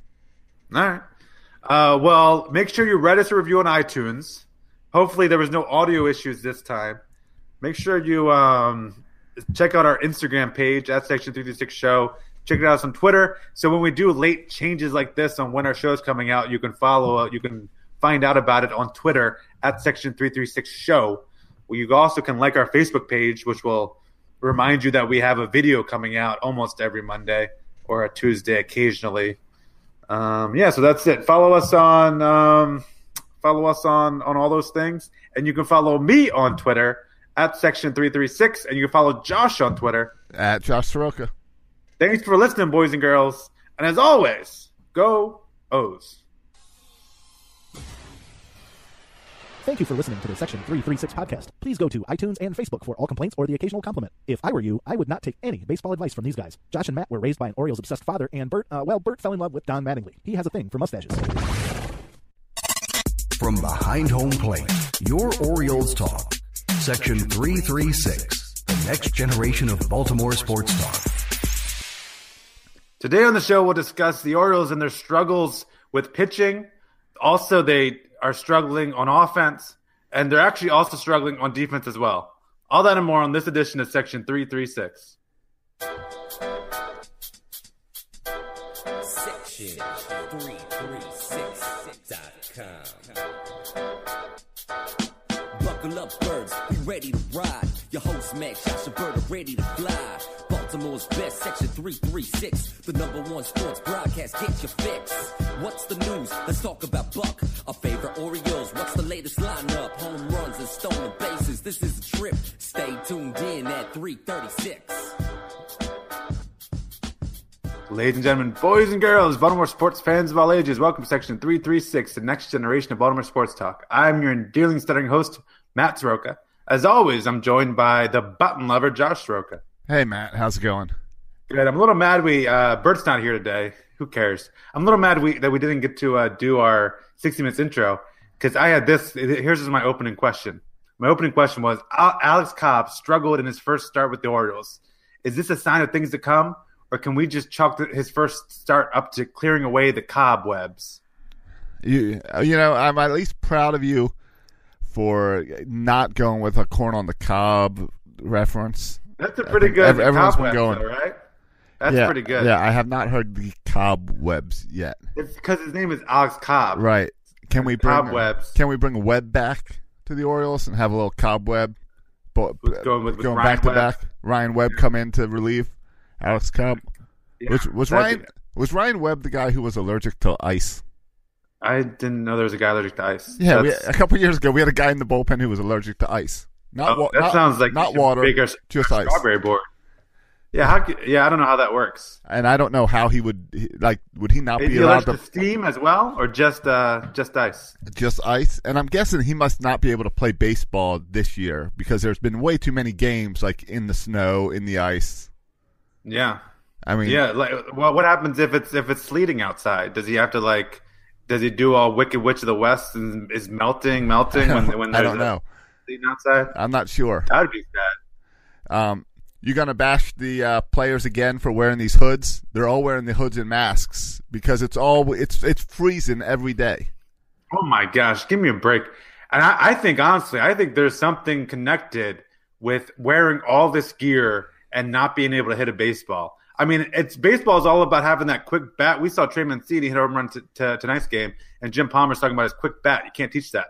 You, if you want to slow down a bat, put on about 50 layers and then and then try try try to swing a baseball bat. Not only that, you watch like these are professional athletes. I get the fans all Bundled snuggled up. up with blankets or whatever. I mean, you, you watch the NFL, you go into to Lambeau Field, negative 30 degrees, people in short sleeves, like Right. it's nothing. Here, it's 30 degrees in Boston, and people are, act, are acting like uh, this is the ice age come back and there are a bunch of Eskimos running around. I think it's ridiculous how much they suit up. And you know that there's heaters in the dugout, Oh, yeah, The- so the- it's just when they're at the plate and on the field. right? So right. this might also explain because the Orioles are apparently a bunch of pansies with all their layers. Maybe this is why they strike out so much because they're just like, I want to go back to the dugout. Let me just hurry up and, and swing at three pitches, or in Chris Davis's case, swing at two and take one, and then get back to to the bench so I can stay warm again. Maybe that's why they're striking out so much because they're striking out more than any other team in baseball, and it's not even close. And you know, it- in, in 12 You- games this year, I'm sorry, I'm, I'm just going off. No, go ahead, but this you- sickens me. And in uh, 12 games so far, how many games we've had? 16. In 12 of them, they've struck out 10 or more times. That means they're striking out over once an inning 10 or more times this year. That's ridiculous. Against this old man Liriano tonight, they've already struck out like seven times. It's Yeah. unbelievable to watch. Yeah, And you know, I wouldn't even care about striking out, but when you don't score runs and you strike out, it just looks really bad. All right, I'm done for a second. Yeah. Um, and I know, I know, there's lots of hatred on Chris Davis and him being useless and all, but he's not even leading the club in strikeouts. Yeah, He's not. So- he's not performing. He's not get. He's hitting the ball. It's it's just not landing. But he's when you're yelling about strikeouts, you got to yell at every member of this team except for maybe Trey Mancini and Manny Machado. Those Yeah, are the only guys hitting and the maybe- ball. And Pedro Alvarez too, uh, because here are the rest of the numbers. Um, Jonathan Schoop before he got hurt, at two thirty. Uh, Adam Jones two twenty one. Uh, Santander one ninety. Beckham one seventy five. Davis one thirty two. Valencia one thirty. Caleb Joseph 0.097. So I mean, it's not one or two guys, and, and everyone's hating on Davis, but you're right. It's it's, it's Right. It's Before tonight, Davis had all those one or two guys. right before tonight. Davis had 18 strikeouts, which is fourth in the Orioles, which is crazy. Jonathan Schoop has had 19. Adam Jones has had 19. Uh, Beckham, who guys are asking for Beckham to lead off, he has 24 strikeouts. Yeah, Beckham's been really bad this year. He's really struggling. Uh, and uh, but but tonight, like this is, I think today is a good example of why people don't like Buck Showalter. This man can drive you crazy. Like this game makes perfect sense To for, as a game that you bench Chris Davis. Yeah. Uh, Francisco La- Lar- Liriano has great numbers against lefties. Chris Davis is like one for twelve of his history against Liriano, and so this is a perfect game to bench Chris Davis. I think we Buck Showalter has to come to grips with. He's not he, he- you you have to platoon him sometimes. He's not a 155 type of type type of guy. He's not playing 155 games. He should play in, in 120 games, 110 games. All right. And My- so every opportunity you have to bench him against a lefty, a good lefty who gets lefties out, I think you should bench him. then my counter argument to that would be uh, one you're not going to bench uh, you're not going to platoon a guy that you're paying that amount of money I I, I want to go so far as platoon, but I'm just saying if you have a really good right. lefty who gets out, you have bad numbers, uh, bench him. all right then here's my argument for tonight you're you're putting him in there because you need the defense you need a guy who's actually playing the position he belongs at and can play it well that would be the reason I- because if I don't think there's that much drop off between Trey Mancini playing first, Chris Davis playing first. I don't think there's a big drop off. But but once you put Trey Mancini there, you're then putting uh, who are you putting then in, in left field? I guess Santander. Santander. So then You, you, put got Gentry on one side, Santander on the other. right. So you got Sant. Okay, but then in the infield you've got Mancini. Uh, uh, who's the guy they just brought up? oh the Uh, um, Sa- S- S- Saldino Sal- whatever. uh, Salma, Selma, something like that. Then you got Machado. Then you got Beckham. You'd have an entire infield of guys out of position. Sadania, that's it. Sadania. Yeah, you'd have an entire infield of guys who haven't played that position much. So I think that's why you're leaving Davis in there. Um, Okay, well, But- he, but the the result is he's going to look like the fool against Francisco Liriano, I- and people are going to hate him more. Even though it's not again like that's I put tonight's struggles not on Chris Davis at all. I put on Buck, Buck Showalter, and everyone else is not hitting either. But people just remember Chris Davis because of the price tag and because his history. Sure, sure. And and that's the big thing with Chris Davis is the history. I cannot understand how the shift happened in baseball and suddenly you're dead at the, at the plate. That you cannot beat the shift. If there was anything going into this offseason that we knew Davis needed to work on, it was to beat the shift, to be able to bunt. And he doesn't do that. And I don't understand how you spend your whole offseason where you have one of your worst career years and you come back and you do the exact same thing. Well, I mean, in his defense, he's tried to lay down a couple bunts. I mean, I think everyone acts like a bunt's an automatic hit. I, I think uh, when someone's throwing curveballs and sliders at 95 miles per hour, and you have to bunt it, not just any bunt, you have to get it right down that that third base line. Because the last time he bunted, I think the pitcher got and threw him out. So you have to have a really good bunt. It's not enough to bunt; you have to have a really good bunt. So I think it's just a lot harder than than people Well- give that credit for. His last bunt, he was laying down a, a normal bunt, and then he decided to make it a swinging bunt and try to hit it down the first base line. Don't know what was going on there. Oh yeah, that that was awkward. I think that was with like two strikes too. Um, but if, you if you look at it, in 2015 after 2015, that's when he had his big year, and that's when he signed the contract. Right, 2015 is when he had 47 home runs. Yeah. Um, batted 262, OBP of 361, played almost every game, played almost every every at bat. And then the next year there was that immediate drop off to bat 221, and he still had the 38 home runs. And this year he's going to have 26 home runs. I think people keep on bashing the contract. If he, we thought worst case scenario, Chris Davis is hitting 38 and batting 220. We thought that was worst case scenario with Chris Davis, but we found out last year that that wasn't like that was not his floor. He could get, in fact, a lot worse. And this is, and and I thought at the time, I thought this was an okay contract. Like I, I thought they spent too much, but I was Right. happy to have Chris Davis. I was Yes. going to complain about not my money. I wasn't going to complain about it. Uh, them signing Chris Davis, but I knew, and we all knew, accepted that there would be bad years at the end of this contract. The scary thing is, though, It's bad years is- at the top. yeah, this is only year three, and the bad years are already happening. This he's 32 years old. This is supposed to be him in the good years. Right. So I- what's going to happen in two years when we're watching this? I mean, that's going to be the real ugly stuff. Right. I remember seeing year one and year two and saying, okay, this isn't horrible, but it's not, you're not loading up on the top side. If you give me the way you're playing now in year one for seven years, it's okay. Even year two, you did okay. The strikeouts were higher than we wanted, but I wasn't going to complain too much, thinking all I need is one of these years for you to break out and be back to that big year. The problem is that year three seems so far to be worse than year one and year two. And if if the drop off started on year one, that's a problem. Yeah, and and and this is it has been a fall because he was good in 2012. Um, he was great in 2013. 2013 was probably his best year. Um, and then he was he was great in 2015. Uh, and and 2016 has gone down. 2017 was even worse, and 2018 is shaping up to be even worse. And he's putting Buck Showalter and his team in an awkward position. I mean, he's making that much money, so he'll continue to Right. pay. He'll, I mean, he'll continue to play, and I guess he'll continue to play every day. But if he continues to struggle like this, Buck's going to be put in a uh, a tough and awkward position. Well, and it's awkward because what do you do with him? How because you can't send him to Bowie and say let him work it out in Bowie because he'll go to Bowie and he'll crush the ball. Well, you- I mean, there's no way he goes to Bowie anyway. Like his contract won't let him. Well, I mean, if he agreed to, all right, I've got something, let me go down here and work on it. I mean, No. it, it wouldn't, It but it wouldn't make sense because you send him to the minors where guys aren't playing the shift and everything, and he's going to crush the ball and look like he's great.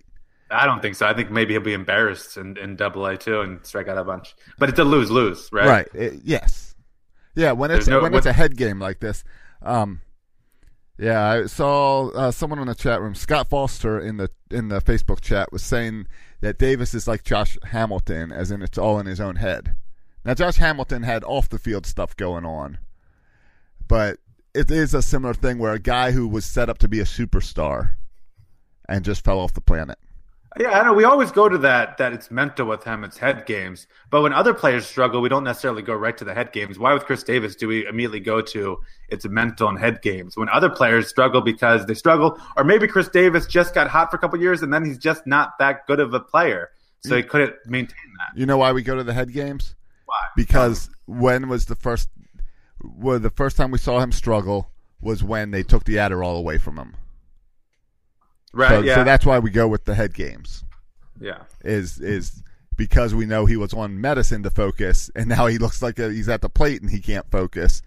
So we have to assume there there's something going on. Yeah, and when players struggle, like Tim Beckham, I was surprised by that 24 strikeout number because he's been bad, but it doesn't seem as bad. With Chris Davis, it just looks worse. It feels like there's only three or four pitch at bats, like you only get three or four pitches Right. before he strikes out. And if um, why is this? Why does this happen? I feel like this is true. Like four out of five games, Chris Davis is the last out. I feel like just looking for the last out of a game. Somehow it's Chris Davis. He's going Right. to manage to strike out. There's going to be a runner on base, probably in scoring position, and he's going to be the last batter up and strike out. I feel like that happens almost every game.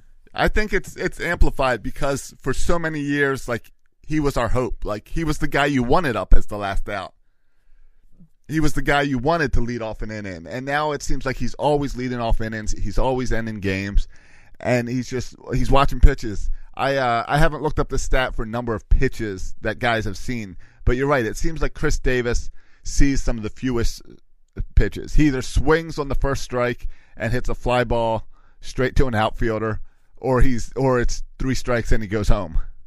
It, it's it's you don't see him up there as a guy who battles, which is the Yeah. Uh, which is the complete opposite of Trey Mancini. If you want to stay on offense for a little bit and go with something positive, Trey Mancini's been really impressive. yeah. Trey Mancini, as a second year player, has there was no sophomore slump or anything. He's leading this team well. He's moved into the leadoff position, playing really well and getting on base, and he's one of the guys you can count on to get up there and get hits. Yeah, he reminds me a little bit of Manny, Manny Machado uh, last year at the beginning of the season when Manny Machado, it felt like he should be hitting 300 because everything he was hitting was like line drives, but then somehow was always in the wrong spot Right. or someone will always make a great play against them. Because I know because Trey Mancini is uh, is batting two two two eighty six, but I mean he should be batting well over 300. He's he's gotten robbed more this year than any other player on the team. Every ball that comes off his bat is a line drive. It's pretty fun to watch Trey Mancini play. Yeah, and multiple home runs he's had robbed already. I mean, he they he just got one tonight, but before that he was in a drought. You would call it a drought, except it's because he kept getting robbed. Yeah, I know. A drought makes it seem like you're, you're not hitting the ball hard or hitting it deep. Right. But but yeah, but he is, and he, and he's fun to watch too because he goes up the middle a lot, and then teams will play him up the middle, and he'll go he'll, he'll pull it, and then he'll go opposite field. He just sprays. It's refreshing. He's like the anti Chris Davis. He doesn't strike out quite as much, and he spreads the ball everywhere, uh, which is which is fun to see. No one can shift on Trey Mancini. Right. No, and that's exactly that's what you got to do in 2018 baseball. You have to spread the ball around there because of the shift, and it's why Yeah, I- it's why I- people are leading the charge to try to say ban the shift or whatever. Because That's I've always been a fan of banning the shift. right. Well, yeah, Chris Davis would love to ban the shift. Every Oriole fan should be a fan of banning the shift and making it illegal because it, it hurts the Orioles, I think, more than most teams. It, it does. It does. But obviously, you're not going to ban something like that. So what it is is we're seeing a multi-year players adjust, and it's where you're seeing you're seeing it in in uh, L.A. with Trout, and you're seeing it in Washington with Bryce, where once they get the two strikes, they they are choking up on that bat and trying to just poke it in and poke it in, and they're you're seeing the good baseball players adjust to the way they they are at the plate now. And Yeah, I don't know how much shifting's going down in the in the minors, but if I'm if I'm a if I'm a, a manager or GM, I'm telling to my lefties, especially my, my lefties, because they tend to tend to shift with lefties more. I'm telling my lefties, like I'm not even calling you up if 70% of your balls go to the right side of the field. Like if you want to cut up to to the majors, you you got to be able to hit the ball to all parts of the field, or you're going to become fall victim of the shift.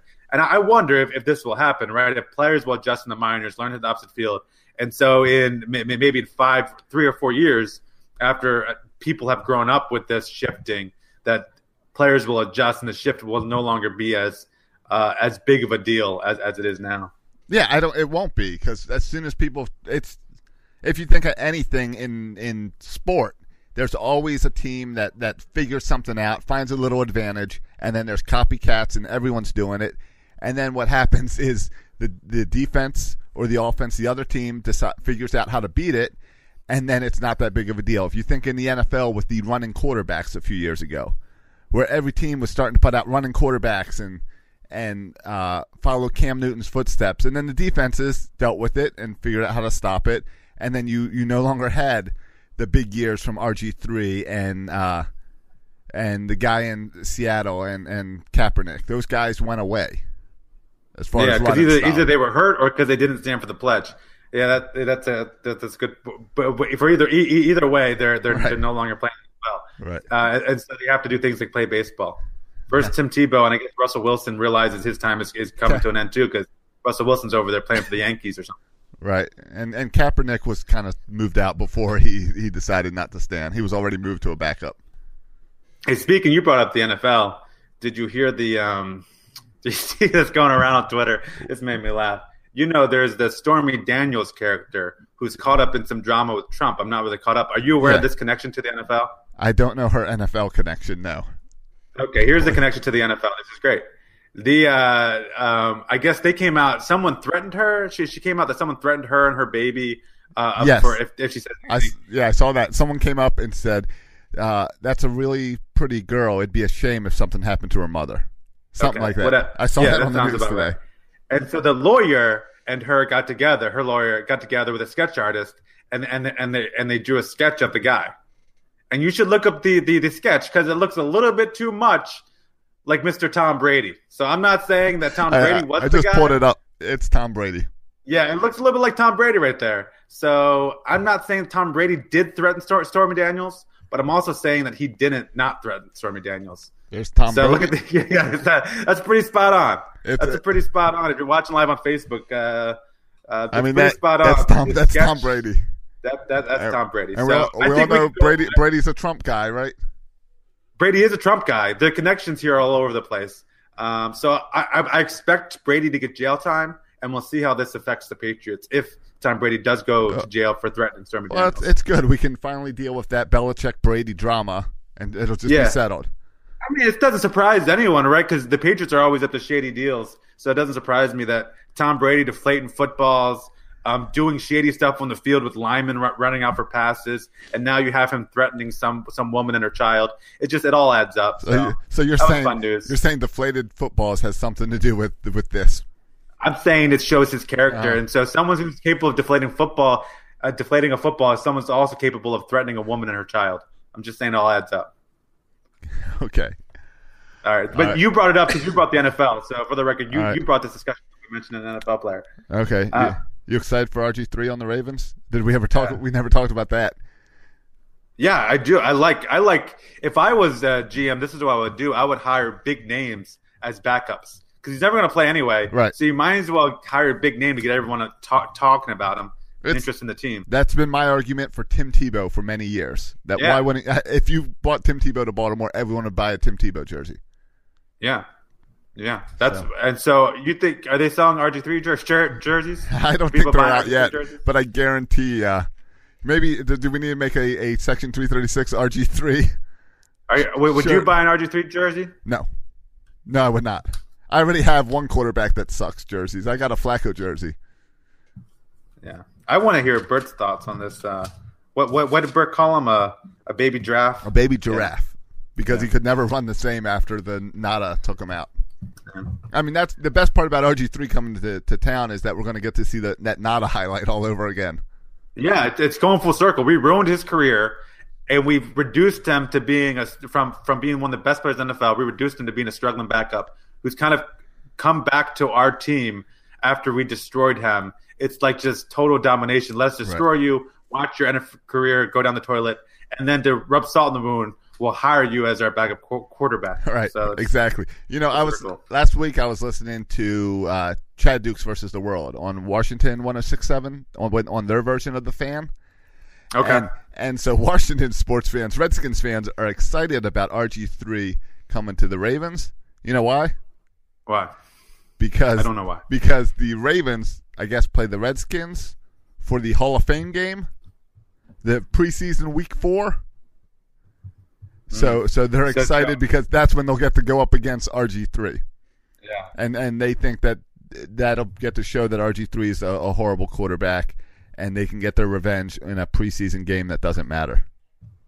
Yeah, J- J- Jacob commented in the chat room that this is um, this means we won't draft a quarterback in the in the draft. I I, I mean I, I think the Ravens could still draft a quarterback in in the draft. I don't think this precludes them from doing it. I think RG three there there's a, a very distinct possibility that RG three does not make the opening day roster. Right? Yeah, I don't. Uh, yes, very good chance he doesn't it, doesn't make the opening day roster because it's weird to bring in a guy that doesn't fit in the same game plan as Joe Flacco. And training camp and and preseason, you always have th- at least three three quarterbacks. Right. And so it's not it wouldn't be unusual to draft somebody and then have RG three. Um, but if a guy that they don't that they don't like anyone in the draft, I guess he is. I don't. I don't think they draft a quarter. I don't know how we got it. We got into football talk. Yeah, we Uh, got to but get away from. I don't. It, but I don't think they draft a guy anyway because why would you let your coach who's on the hot seat draft a quarterback? Doesn't make any sense. You you you figure if this season's a failure, Harbaugh's out and Flacco's out, so you let the new guy come in and draft whoever he wants to be link arms with. yeah.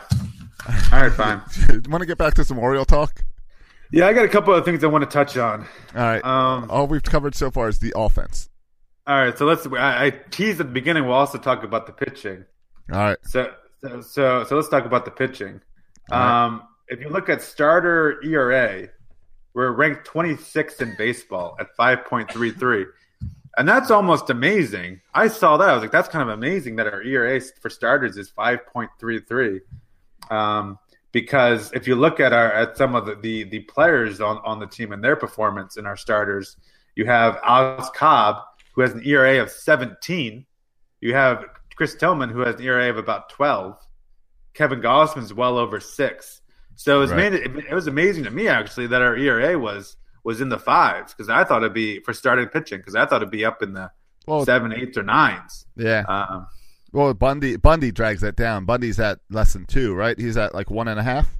Yeah, Bundy's been one of the best pitchers. I think he's ranked number ten in in, in, in ERA in baseball. He's he's has one of the top WARs in baseball. So um, he's been great. And you're right, he is his his 1.40 and even Cashner with an ERA of 2.50. Um, they've been the extremes, right? Like you Yeah, have Cashner's Bundy been and great. Who have been great, and then you've had Gausman and Tillman and Cobb who've been terrible.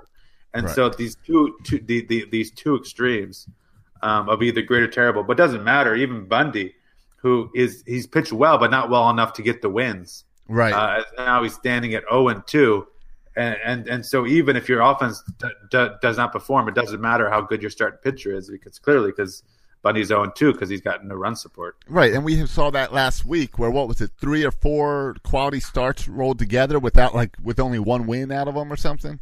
Yeah, and I would even argue those three or four quality starts. That's almost a bigger story at the beginning of the season because we've had play. We we played some tough games with some good hitting teams, and we've always said if our pitching comes around, we'll be fine. And so that was really Right. encouraging. And if you look at our kind of the the standings and the records of who of who we played this year so far, we've played six home games, ten road games. The opponents' records of, of who we played so far have been forty seven and twenty five. 47 Yeah. and 25 So is very our good. opponents' records. Great teams. Uh, uh, uh, four out of five of the teams we played so far have were in the playoffs la- last year, and so things will get schedule wise will get easier. And if Cashner is for real, because all the nerds told me Cashner sucked, so I don't know what to believe. Because all the nerds said Cashner sucked and he could never do what he did last year. But so far he, he's, okay. doing it. Yeah, he had And a rough, Dylan- rough first. He had his first start was rough, And if Dylan Bundy- And if Dylan Bundy's an ace, which is great on two accounts. First, uh, it's great because he's we now have a great pitcher to, to lead off our rotation. And it's great, secondly, because I don't have to hear Oriole fans say over and over again, we haven't had an ace since Mike Mussina. Uh, and so we can get rid of that notion if Dylan Bundy. I thought going into the season, Alex Cobb was the best pitcher on this team.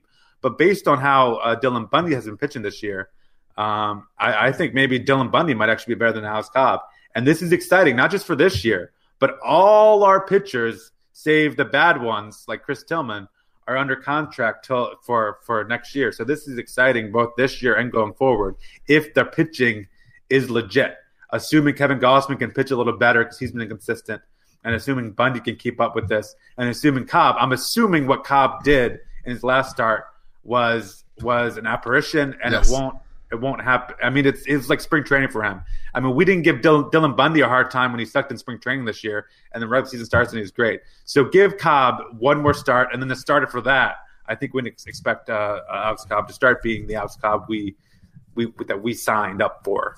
Yeah, I agree, and that's what's that's what's uh, it, like you were saying. That's what is exciting for the future is because this year we've got the question mark is in that fifth slot, the Chris Tillman slot. Currently, that might be a Mike Wright slot down the road, or a or a Richard Bleier spot. Whatever, whoever's going to take in that fifth slot. What gets interesting is when you come June time, June July, that fifth spot is Hunter Harvey, and they're going and Hunter Harvey comes up, and next year next year, we already know now what our five man rotation is for next year, and it's not a scary rotation. It's not the cavalry. It's guys that we can trust. So that's that's cool and that's exciting. Um, we really thought this, and that's where it really gets concerning on how dead this offense is. All right. Well, the, can we talk about Chris Tillman for a second? Yeah. I, it was just it was announced that Chris Tillman's going to start the game on Saturday. He, he's going to start. He's going to have the start Saturday. Yeah, which is weird because he's also in the pen tonight. Yeah, I was- as an as a mercy guy. Right. I, I read this quote. I read the. I read um, on on uh, Steve Melewski's blog. He, he wrote about Chris Tillman and put some quotes in there. I almost fell off my chair when I read the quote from Buck Showalter about um, Chris Tillman. I guess t- Chris Tillman threw a bullpen the other day. Yeah. I guess just to keep his arm loose, he threw a bullpen. And and um, Buck's quote after watching Chris Tillman throw the bullpen was he was good today, really good. If I hear one more time they talk about Chris Tillman's bullpen, I'm gonna lose my mind. I was right about Chris Tillman the whole time. Everyone kept on telling me, "Oh, he was hurt last year. Oh, he's having such good bullpens in the spring." I said, "Guys, don't believe a word of it until he pitches in a game." And we've seen him pitch in how many games? It's, I feel like we watched him ten times. What's it been two or three games this year? I think he's had three starts. and each start has been has been almost worse than the one before. Which you think just when he can't be any worse, he ends up being even worse. How Chris Tillman has another start and is getting another start honestly blows my mind. It blows my mind. But on Saturday, I'm not going to be watching it. I'm not going to be watching it. I understood why Ubaldo Jimenez started all those games. Ubaldo Jimenez kept on starting games even when he sucked, and then moved to the bullpen even when he sucked. But there's two reasons for it. One, Ubaldo Jimenez was making a lot of money and and and was under contract for a lot of money. Two, Ubaldo Jimenez showed that he could go on a streak of four or five games where he was one of the best pitchers in baseball. And then he would suck again, but then he would go on the streak of three or four or five games when he was really, really good. Um, and the well, actually, the third reason is our other starters were guys like Wade Miley, who also sucked. So we had a sucky full of full, full of starters. Right. This year, we have none of those excuses. We don't have a rotation full of sucky pitchers. Uh, Chris Tillman is not under a big contract. He can be cut at any time. And Chris Tillman has not shown anything in, in, in this year or last year that he can go on a streak of, of one and be effective. I mean, has, has he had any effective starts since like the first game of last year? I, I don't think he has. And so all those three reasons lead me to believe this guy should not should no longer be on the major league team. I mean, how many chances do you give a guy? This is what I was talking about. The same thing with why is Chris Davis starting this game when he should be on the bench, and why is uh, Buck Showalter being so loyal to Chris Tillman? I get that Chris Tillman was good for us for a long time, but I mean, come on, the guy just can't pitch anymore. He shouldn't be pitching for the Orioles. There's no reason why he should be starting on Saturday or ever again this entire season. All right. How about how about the fact that he had? I'm going to defend. I'm going to defend Chris Tillman a little bit, Oh, good luck. and it's yeah. it's not just because the other option's Mike Wright Jr. But all right, so Chris Tillman has had three starts. His first start, he went four innings, gave up four runs. Second start, he went 5.1 innings, gave up five runs. His third start, he went two innings, he gave up six runs. So, all right, I know I said I'm going to defend them. Those were Yeah, all horrible that, starts. Defend, defend that. You can't. I'm just laying that out to say, all right, we all knew April was tough. So he Tillman has pitched against uh, Houston, New York, and Boston. Those are only the three top teams in Major League Baseball. Those are only the three teams who are locks to get into the playoffs this year. Uh, so I, that's my, my argument is is he has played he has he's pitched and he's he's sucked and I in his second start I remember five innings he looked good. That point one is where he fell apart and let up three four three runs I think. So uh, my only defense for Chris Tillman is let's give him another start on Saturday against the Indians. Um, then he'd be lined up again for Tampa Bay, and then he would be lined up for uh, the Angels. Well, that doesn't work. The Angels don't work. That won't work. But let's see what he does against Cleveland and Tampa Bay, um, and see how it goes. I understand. I I, I would rather give Chris Tillman two more starts and get through April with Chris Tillman than Mike Wright Jr. Okay, a couple things. Let's see how it goes with Chris Tillman. We've seen how it goes for for a year and some. I don't want to. I know how it goes. We're not seeing how it goes. We we know how it goes. Well, so well, it, give me an alternative. What else? do yeah, and here's with the other thing that really pisses me off. People are laying it out like there's two options, either or. This is wrong. They're acting like it's either Chris Tillman or it's Mike Wright. Those All are right. your only two options. Without that's bull- that's bullcrap. without hurting your bullpen. What do you do? Without hurting your bullpen, I'll give you I'll give you four guys I would rather watch start. Jeffrey Ramirez. I would watch I'd rather right. watch him start than, than I would watch Mike or Chris Tillman starting another game. I'd rather watch David Hess, who was called up here for a cup of coffee the other day. I'd rather watch David Hess pitch than than than, than, watch uh, Chris Tillman pitch again. And those both those guys, by the way, are on the 40 man roster and start at AAA Norfolk and can come up any day. And they've been effective at AAA Norfolk and can come up anytime and start. I'd rather watch, um, and these guys aren't the 40 man, but I'd rather watch John Means, who who pitched full who pitched a full year at Bowie last year. I'd rather watch John Means pitch than Chris Tillman. I'd rather watch. Oh, here's another guy from Norfolk. Uh, I'd rather watch Jason Aquino, who's not on the 40 man either, but I'd rather watch Jason Aquino struggle than watch Chris Tillman struggle. Because all those pitchers would probably struggle as the fifth starter and would probably struggle for the Orioles until we find an answer there. But they would all be, they would struggle no worse than Chris Tillman. And they could only be better. I don't think they could be worse than Chris Tillman because Chris Tillman has been as bad as can be. So I'd rather see any of those guys, Jeffrey Ramirez, David Hess, John Means, Jason Aquino, any of those guys start over uh, you, Chris Tillman. You intrigued me with David Hess, so I looked up to see if he's stretched out as a starter. What can he be? He's uh he's only pitched five innings so far this uh, this season. I don't think you're going to pull him up into the majors and say, "Give me six. Sure, you can, Josh, they, because they played like ten games at Norfolk. All right, that, that's why. And one of the games he was called up. He's a starter. So it's not about stretch. He, he can be he can come up any okay. any time and pitch six innings. Okay. Um, I'm also not at. You know what? If the other four pitchers step it up, then the fifth slot's not as big of a concern. Uh, by the way, David Hess last year pitched yeah. 154 innings. All right, so the man can, can how many how many games? How many starts? 156. 154 innings over 26 starts. Ah, that's a complicated math. I can I got to use the phone for that one. I mean, I'm just saying that the guy, the guy. I don't know if he'll not give up 10 runs six innings, but the guy can throw 100 pitches. Yeah, I think that's six. If I, that's like six, six uh, a a game, so that's perfectly fine. Yeah, that's acceptable.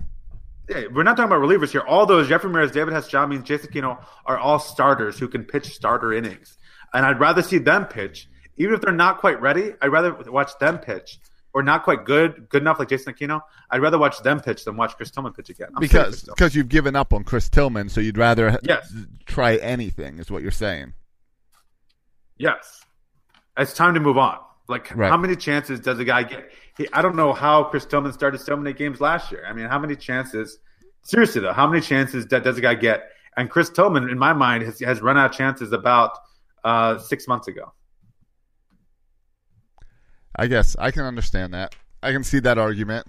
Um, but then my but then my argument my again the other point would be why did the Orioles re-sign Chris Tillman then? That what did they see in this offseason? What did Brady see to go that he wanted to do this? What did they see in spring training to slot him in? Like they keep seeing something. He's really good at bullpen sessions. But the problem is the team gets no wins from having good bullpens and, and also it was a one year deal and it was hardly any money. How much did he sign for? It was like all incentive was, based. I think it was three million. Three million. Okay, and the rest was incentives. So it, it cost you hardly any money, and it's and you needed a fifth starter. So I don't knock them for trying it.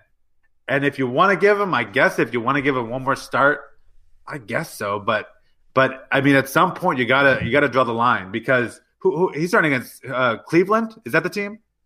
Yeah, he's starting against the uh, Indians on. Yeah, at, at the home, Indians. Four o'clock game. It's at home. Yes. Okay, so here's the situation: home game, Indians. The, the, there's only one team in all of baseball that has a worse batting average than the Orioles. They are the Cleveland Indians. The Cleveland Indians have the worst batting average in all of baseball this year. Oh, great! So at we can, home, so we can so, get excited for Chris Tillman. So all your excuses, yeah, about why Chris Tillman struggled, all those got the window on Saturday, and this is it. Um, and if he struggles, if he struggles on Saturday, uh, there's there's no reason that boy should ever start another game for us. Well, we'll see. I, I, was, I mean, at some point you got to cut the tie and say, okay, we tried it, we made a mistake. They they they did it with Colby Rasmus. Uh, they said, okay, this isn't working out. Let's hide him in the DL for a while and and and and, and move on. At some point, you got to say, we're trying to win now, and I don't want to panic yet but we're going off to a rocky start, and something has to change. And one of the things that can easily change is Chris Tillman can stop starting games. Yeah, yeah, that's that's fine. I'm fine. Uh, you can you you got me. Let's see what Tillman does, though. I'm still to hold out, and I don't know. Maybe maybe the goal is to to stretch Hunter Harvey out for May instead of instead of June, July. I haven't. I I know he's pitched one, started one game so far. He pitched, I think, two innings. I don't understand either. This is just things that I find weird about baseball. I don't understand. He is on. I don't understand why players are on innings limits. Like they did this with. Um, they, they, they do this with with pitchers to keep their innings down. Like Uh, Hunter only pitched two innings, and I think next time they're planning on only having him pitch three innings. And I don't understand why people go on innings limits when it would make more sense to me if you kept track of how many pitches you have per year. Because that's what really matters. Who cares how many innings you pitched in? It's all about the pitches you've thrown. So I think that I would like to see a. Uh, I don't. I don't know why in baseball we do innings limits when we should do pitch limits. Because innings could mean, as we can see from the Orioles, five innings for an Orioles pitcher is like 120 pitches. Five innings for someone pitching against the Orioles is like 60 pitches, and those are two very different things. So I, I think they should. That's just a little side note. It has nothing to do with this really discussion about Hunter Harvey, but I think they should limit pitches, not innings. Uh, but I, Yeah, I don't know if Hunter. makes sense. Yeah, I don't know if Hunter Harvey. Um, it'd be interesting to see what happens with him, and if we continue to get no production from our fifth starter, at what point does the pressure build to want to call Hunter Harvey up? I mean, they said he look he's thrown 97 down at Bowie. Right, They, he they looks say it was great. really good. Yeah. So at what point does that pressure build? I think you know wait till next year with with with, with Hunter Harvey. But at what point does that pressure build where you feel like you have to do something? Um, and I hope I hope something yeah, whether it's Jeffrey Ramirez or Mike Wright or Chris Tillman could shock me and actually be okay. But I, I hope something that like that happens because that would lessen the pressure to do something foolish and push up uh, Yes. Hunter Harvey before he's ready. Yeah, I think if we have to pull someone from our pen like Castro or Bleier to be the fifth starter, that that's going to leave a hole in the pen that's going to be really tempting to put Harvey in and say, well, he's got to pitch three innings each week anyway. Let's let him pitch him in the big leagues. Yeah, yeah, I agree. Um, we got some action the action in the chat room. I saw you uh in the. You can watch this every Monday at seven thirty. Though today is Tuesday at eight thirty. Yeah, I'm trying to keep an eye on it. Normally, Bert does that. Yeah. Um, I saw that it says some people were, were, were just asking about Loop League, uh, and and they were a quick sponsor, and then we've Yeah. kind of we've, No. we've gone our separate ways. And you and you commented that they were just here for March Madness. Yeah, Uh, Loop League was very that was very successful. Uh, Loop League was very happy with us. If you really want to get into it, we were really happy with Loop League. We like Loop League a lot. I think the guys in the chat room just want me to say Loop League, so I'm trying to see how many times I can say Loop League. But, but uh, there's no kaching anymore with Loop League, so I don't no, care how many times you say there- it. There's exactly. There's no kaching right now. But uh, so they're going to be back. It's just we did it for March Madness. We had a really good Loop League contest. Uh, someone won some tickets to Night at the Yard, which we need need to. Uh, we keep forgetting to promote. So Night at the Yard is Hawaiian Shirt Night in June. You can go get your tickets on section336.com. When is that? Do you know the, the June date up I there? do. Ed?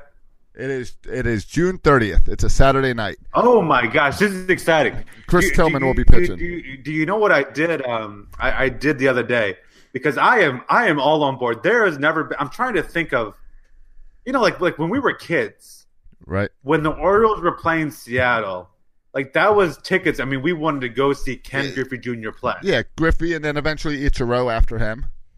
There's only yeah, but I mean, Ichiro didn't get me but no, excited, but Griff- Ken Griffey, Griffey Jr. was the guy. He was the man. Yeah, yeah, and I felt like I feel like that less and less, but um, like interleague play is kind of cool. Like I really want to see. I really enjoy seeing Bryce Harper in person and watching Bryce Harper play. Right. What do you, don't what do you think? that, what do you think the chances are? That I know where you're going. What's the chance you think that this is who we get to see? I don't remember ever being as excited to see an opponent play, to see another team's player play, as I am to see Shohei Ohtani play baseball. Yeah. And I hope he's playing, whether it's DHing or hitting, I mean, uh, DHing or, or pitching. I hope he's playing on Saturday because that's. I was whether we had night of the yard tickets or whether we didn't even have tickets for the Angels. I was going, and if Shohei Ohtani is pitching any one of those games, I'm dropping whatever I'm doing, and I'm seeing Shohei Ohtani pitch Right. uh, because he is. I mean, that's an incredible story about this 23 year old. And this is stuff that everyone said the Babe Ruth. And then you watch him in spring training and Shohei Ohtani struggled, and you're like, here we go again. Everyone with the hyperbole, uh, the next Babe Ruth. And he really, but it turns out this kid's actually as good as advertised. This kid's an absolute stud. And I can't, I always check ESPN to see if the Angels are ever playing because I'll stay, I'll stay up till 10 o'clock to watch Shohei Ohtani play. Would would it be Uh, awkward if we made some Ohtani shirts for Night at the Yard? Well, I, I, I tell you what, that's a guy, and he seems to be easy to like. He seems to be a, a good guy, and he's just oh my my goodness, I mean, a pitcher and a hitter. It's incredible to watch. It's incredible. I he's he's so exciting, and that's that's. I mean, I circled that on my calendar. I immediately watched after watching some Shohei Ohtani highlights. Like I immediately went and looked up and saw when the Angels were coming to Camden Yards. Yeah, and I love that night the Yards. But that's a game I will be going to either way uh, because that's I, I I don't remember last time I was this excited to see another player for another team play the Orioles. Yeah, it's night at the yard. Ohtani's coming to town. Trout's coming to town, and it's Hawaiian shirt night, so the yard's going to be packed. It's going to be sellout crowd. Um, let's just hope the Orioles play well that day because they generally have not played well on night at the yards. Yeah, But it- yeah, but it does- We, we've seen we've seen some tough losses on night at the Yards. But it does. It's setting up itself to be like one of those games we had a few years ago with the statue games, where it was midsummer and the the stadium was rocking and everything. It's setting itself up that it could be an exciting night. Yeah, yeah. Of course, I- the Orioles got to win some games, and we still care in June. The way, the Well, way it's the show now, playing. I don't know if you win or not, but you're you're right. We have to win. We have to win some some more ball games. right? Um, uh, I don't know if we. Uh, what was the record this past week? Do you want to update? I don't know because we gave predictions of where we thought the Orioles would stand. Yeah, Did you write that on our, on your whiteboard? Yeah, I've got it right here. I'm just looking at where the Orioles actually are right now. The uh, the Orioles before uh, Monday night before Monday night's game, they are five and eleven. So if we check, Oh, the- and this might be thrown off a little bit because we had a rain out. right, we had a rain out. There's one less game. Right, right. I've never saw so many people grateful for a rainout. The players were grateful. The managers were grateful. Or even Oriole fans were like, "Yeah, we could use a break." And Oriole fans never say that. Like, we love everyday. I love everyday baseball, right? Right. But I, I was with them. I was like, "All right, I'm okay. We can take a day off. I'm okay with a day." off. Part of it was that it was Boston Day and it was an 11 a.m. game anyway. Seven Yeah. 7 p.m. Monday Who, night. who I missed watch the 11 Orioles.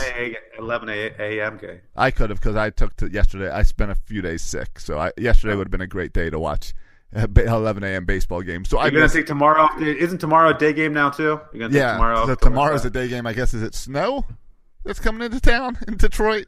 Yeah, bad weather. So yeah, tomorrow they moved it from 6:40, which I thought was a weird start time anyway, to now like you think all the games, all the teams up north should have roofs on their on their stadiums? I what what happened? Why did, is this global warming? Is this what this is?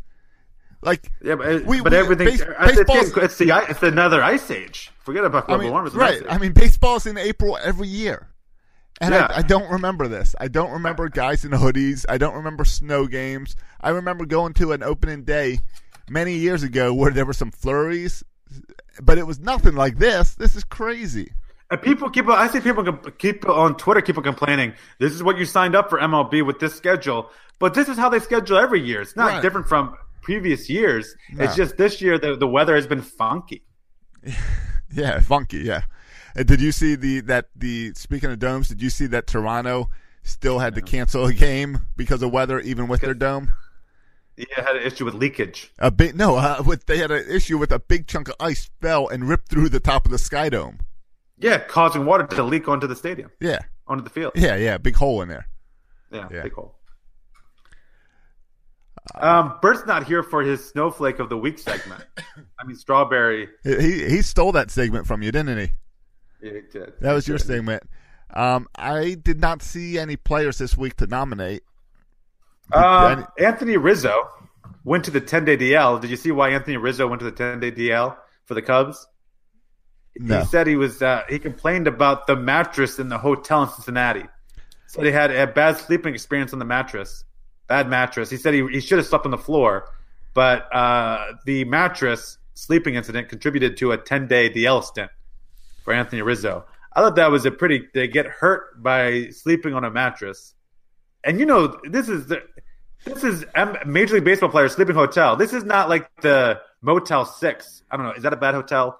Uh, this is not the what's a bad motel? Somewhat. This is not the Roach Mo- Motel. This is a nice hotel he's staying at. Nights and he's complaining I about s- his, his I sleeping experience. I stayed at a Knights Inn this weekend. It was Yeah, that, that- that's a now that horrible. That, was a horrible. That was Oh, a horrible. yeah. yeah.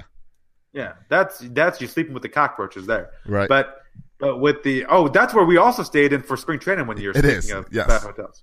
Yes. Um, but I thought that was a bit of a strawberry move, complaining about the Uh, about going on the ten day DL because of a bad mattress. But again, I don't know if it's Strawberry All Star, Strawberry Star, Straw Star, No, Worthy. What it is? Nah, it's not.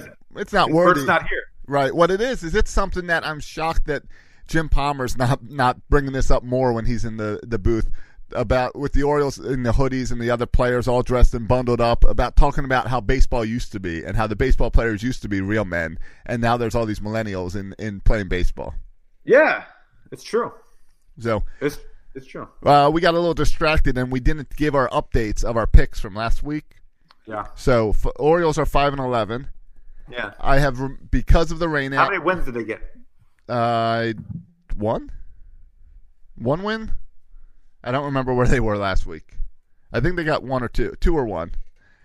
Um, because of the rain out, I have removed one win from all of our predictions, assuming we would have won that rain out. So that That's a fair assumption. yeah, exactly. Yeah. So that means that Matt, this week you said the Orioles would be at five and eleven. Yep. So you win this week. Bert said six Yeah. and ten. I said seven and nine. It So pays to be pessimistic. yeah, so I won week one. You won week two. The Orioles are five and eleven as we record, and we have let's see, where are we at? Uh, one. We're recording this on a Tuesday, so that shifts everything as well. We have six games. The Monday's game didn't even matter, right? Because we would. Uh, did we count Mo- Monday's game when we were doing that? No, no, it doesn't because Monday would have counted into this week. But I think Yeah. we had a. Did we have another rain out or something? Or maybe No. no. you know Maybe we were counting Monday because it was a day 11. game. I don't know. Yeah, because it was a day game. We were. So we have six games. What's this? Who are we playing this? We were playing Detroit right now. It's a three game series, right? Huh? Yeah, it's a three game series. Three in Detroit, four in Cleveland, but only three of them count. So three, And for the three Detroit, three Cleveland. and for the record, Detroit right now is standing at a record of four and nine. The Detroit hasn't been very good either. Right, and Cleveland's been a little better, eight and six. We know Cleveland's a, a good team. Uh, they're, they're one of the best teams in baseball. So, but Detroit's not good. Wait, I- Detroit's in total rebuild mode. I thought you told me Cleveland's got the worst offense. Yeah, Cleveland has had a really bad off, but their their starting pitching has been fantastic. Okay. but but, but their offense has struggled this year. All right, and and we are counting tonight's game, which is in the top of the eighth as we're recording right now. All right. So, um, currently at five and eleven, I am gonna six games. I'm gonna be positive, and I am going to go with uh nine and thirteen. I'm gonna say we turn this thing around. Nine and thirteen. Yeah, that's that's four wins. I'm giving them four wins, Okay, four four four four out of six. four out of six. Yeah, turning turning this around. All right. You know, I- this is interesting. I was looking at this. I was looking at Cleveland's schedule before they play us. Right, They play on Saturday. They play Toronto, and it was canceled because of the whole incident. right. Sunday, their game was canceled too. Then Monday, they had an off day. Then they play Tuesday, Wednesday. Then Thursday, they have another off day. So between Saturday and playing us on Friday, they would have only actually played in, or since Friday, in, in a week, from Friday to playing us on Friday, they would only have played two games That's in a week. weird. Well, like Isn't that weird? yeah, but Detroit tonight. We're playing Detroit on Monday night on Tuesday, and the last time Detroit played was Friday. They haven't played since Friday, so it's There's it's some weird stuff it's going on weird. out there. Yeah, Yeah, so Cleveland's going to have everyone rested. They can start wherever they, they want to start. Oh, and and that's fun too because they're playing. This is interesting too. Just all kind of fun facts here with Cleveland. They have off Monday and Thursday. That's twice in a week. You say why does the the, the Indians have off two off days in one week? it's scheduled Well, that way. Yeah, because and the reason is, then they play a two game series versus the Twins, but the two game series is in San Juan, Puerto Rico. Oh, that's right. They're down there. Correct. Yeah. Yeah. Is that game televised? I got to check out that. I that game in assume I would imagine it's on the MLB network. I don't get that. All right. Um, so I'm saying, I'm saying in the six games, I'll say the Orioles are playing the Indians. We're gonna take, I think we're gonna take two out of three from the Indians, and maybe steal one from. I'm sorry, two out of three from the Tigers, and steal one from the Indians. So I'm going three and three. I'll, I'll give them three and three for this week. That's pretty positive. So you're looking Yeah. at an eight and twelve next week. Uh, yeah, I'm, I'm. I was hoping maybe they could squeak out this game, but I'm so tired of. I mean, Oriole pitching has held Detroit tonight to three runs, and it's so irritating when this lineup all off season we talk about. Well, this lineup gets six runs, we'll be okay. The, like this this lineup can get the runs. Our bullpen will be okay. Uh, a lot of talk about the cold weather. In all this, we haven't talked about the cold weather as an excuse for the bats. You think it's an excuse? Well, I said, I mean, I mentioned top of the show. I think all this gear they're wearing inhibits them from from hitting well. I really do. I think they're wearing way too much stuff, and so I think the cold weather affects that. And I, I think maybe um, they're less patient at the plate because they're so cold. I think that also could be a factor. But it's like, but all of a sudden, Boston can, can Boston can score uh, can score ten runs in the cold, but we can't score runs in the cold. I mean, it's like if, if every game was one nothing, I would I would buy your argument. But right. I mean, the other team's scoring runs, so I don't buy your argument. Yeah, I don't buy it either because both teams are playing in it. And yeah, I mean, if you look at Boston, they scored seven runs one day, ten the other game.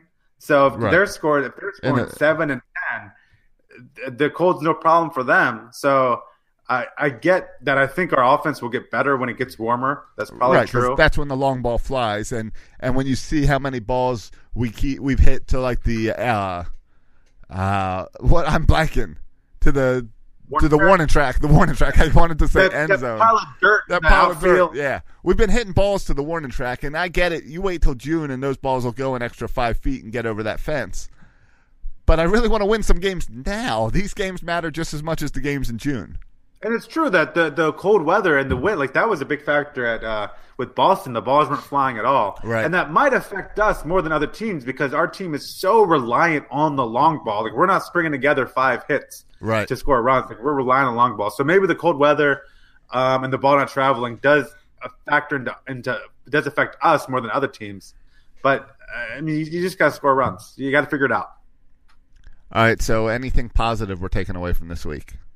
Well, we've already talked about a lot of positive things. All we right. talked about Dylan, Dylan, Dylan, Dylan Bundy looks amazing, amazing. Right. So uh, this is if he is actually this good, this is a game changer um, for this year going forward. If Dylan Bundy is as good as this, that's huge.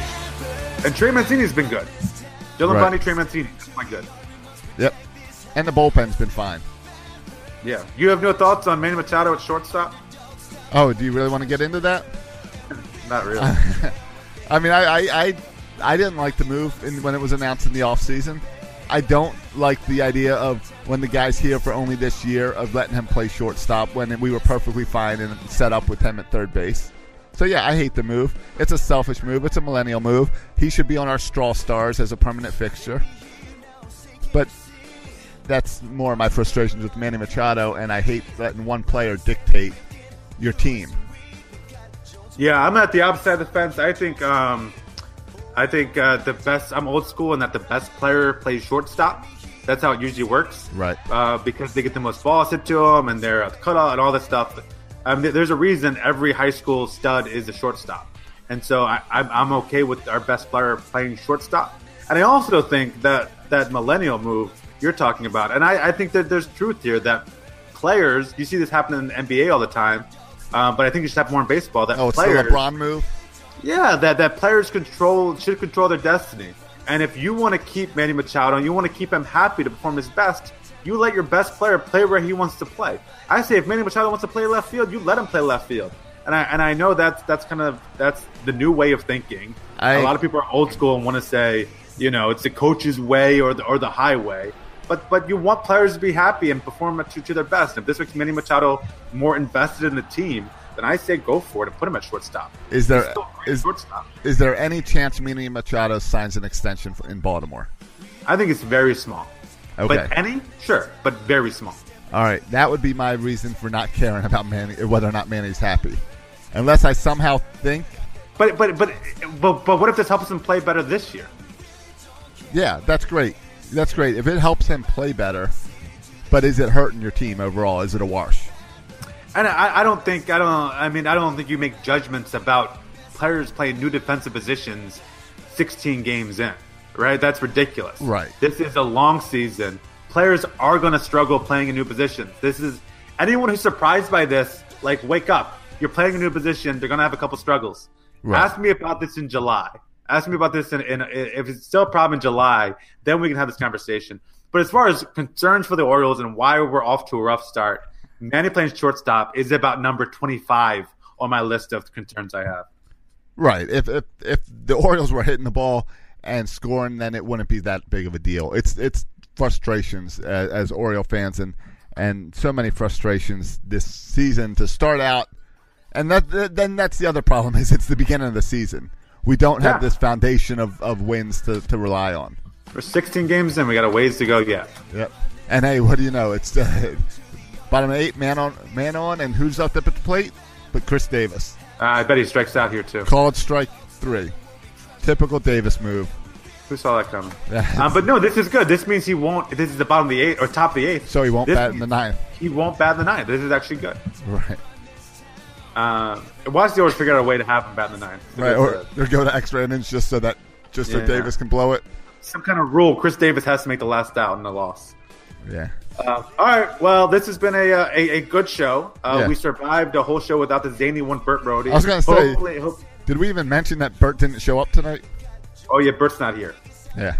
he's been But- he's been quiet. He's been thinking we've been doing an interview this whole time. Yeah, Bert's actually been here the entire time. He's just had nothing to add, so he's Right. just sat here quiet. Uh, we actually turned off his mic. He's been chiming in every now and then, but we, we turned off his mic.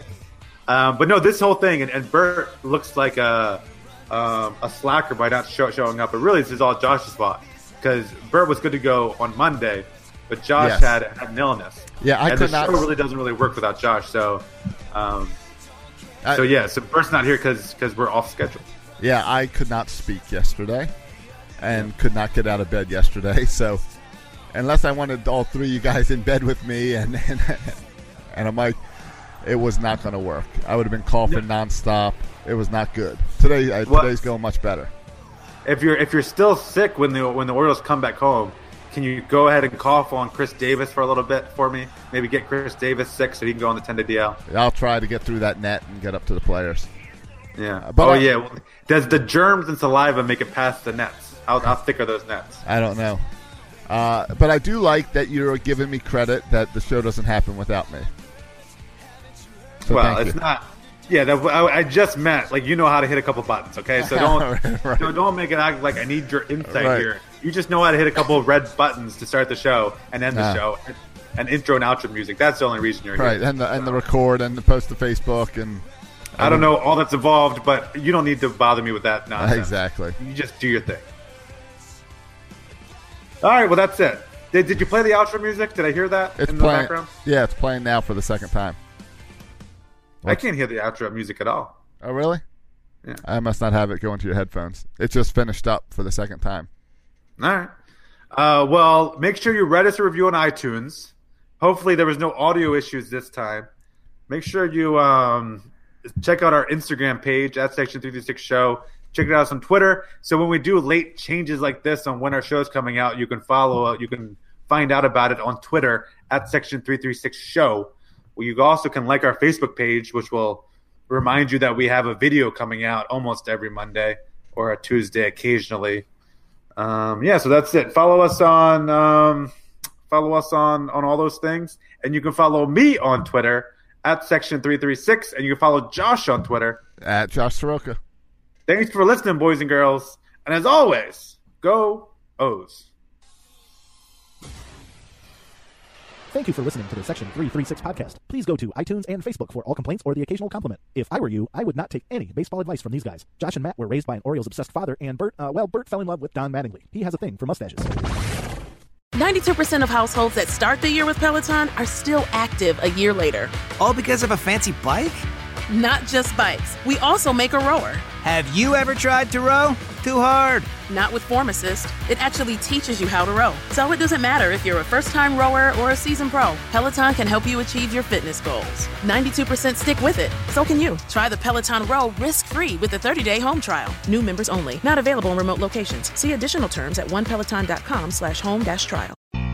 This week at Macy's, find Valentine's Day gifts for all your loves, like fragrance gift sets they'll adore. Plus, take an extra 15% off with your coupon or Macy's card, on top of beautiful jewelry finds, now 35 to 70% off, and 25% off decadent chocolate from Godiva. Macy's Star Rewards members earn on every purchase except gift card services and fees. More at Macy's.com slash star rewards. Savings off sale and clearance prices, exclusions apply.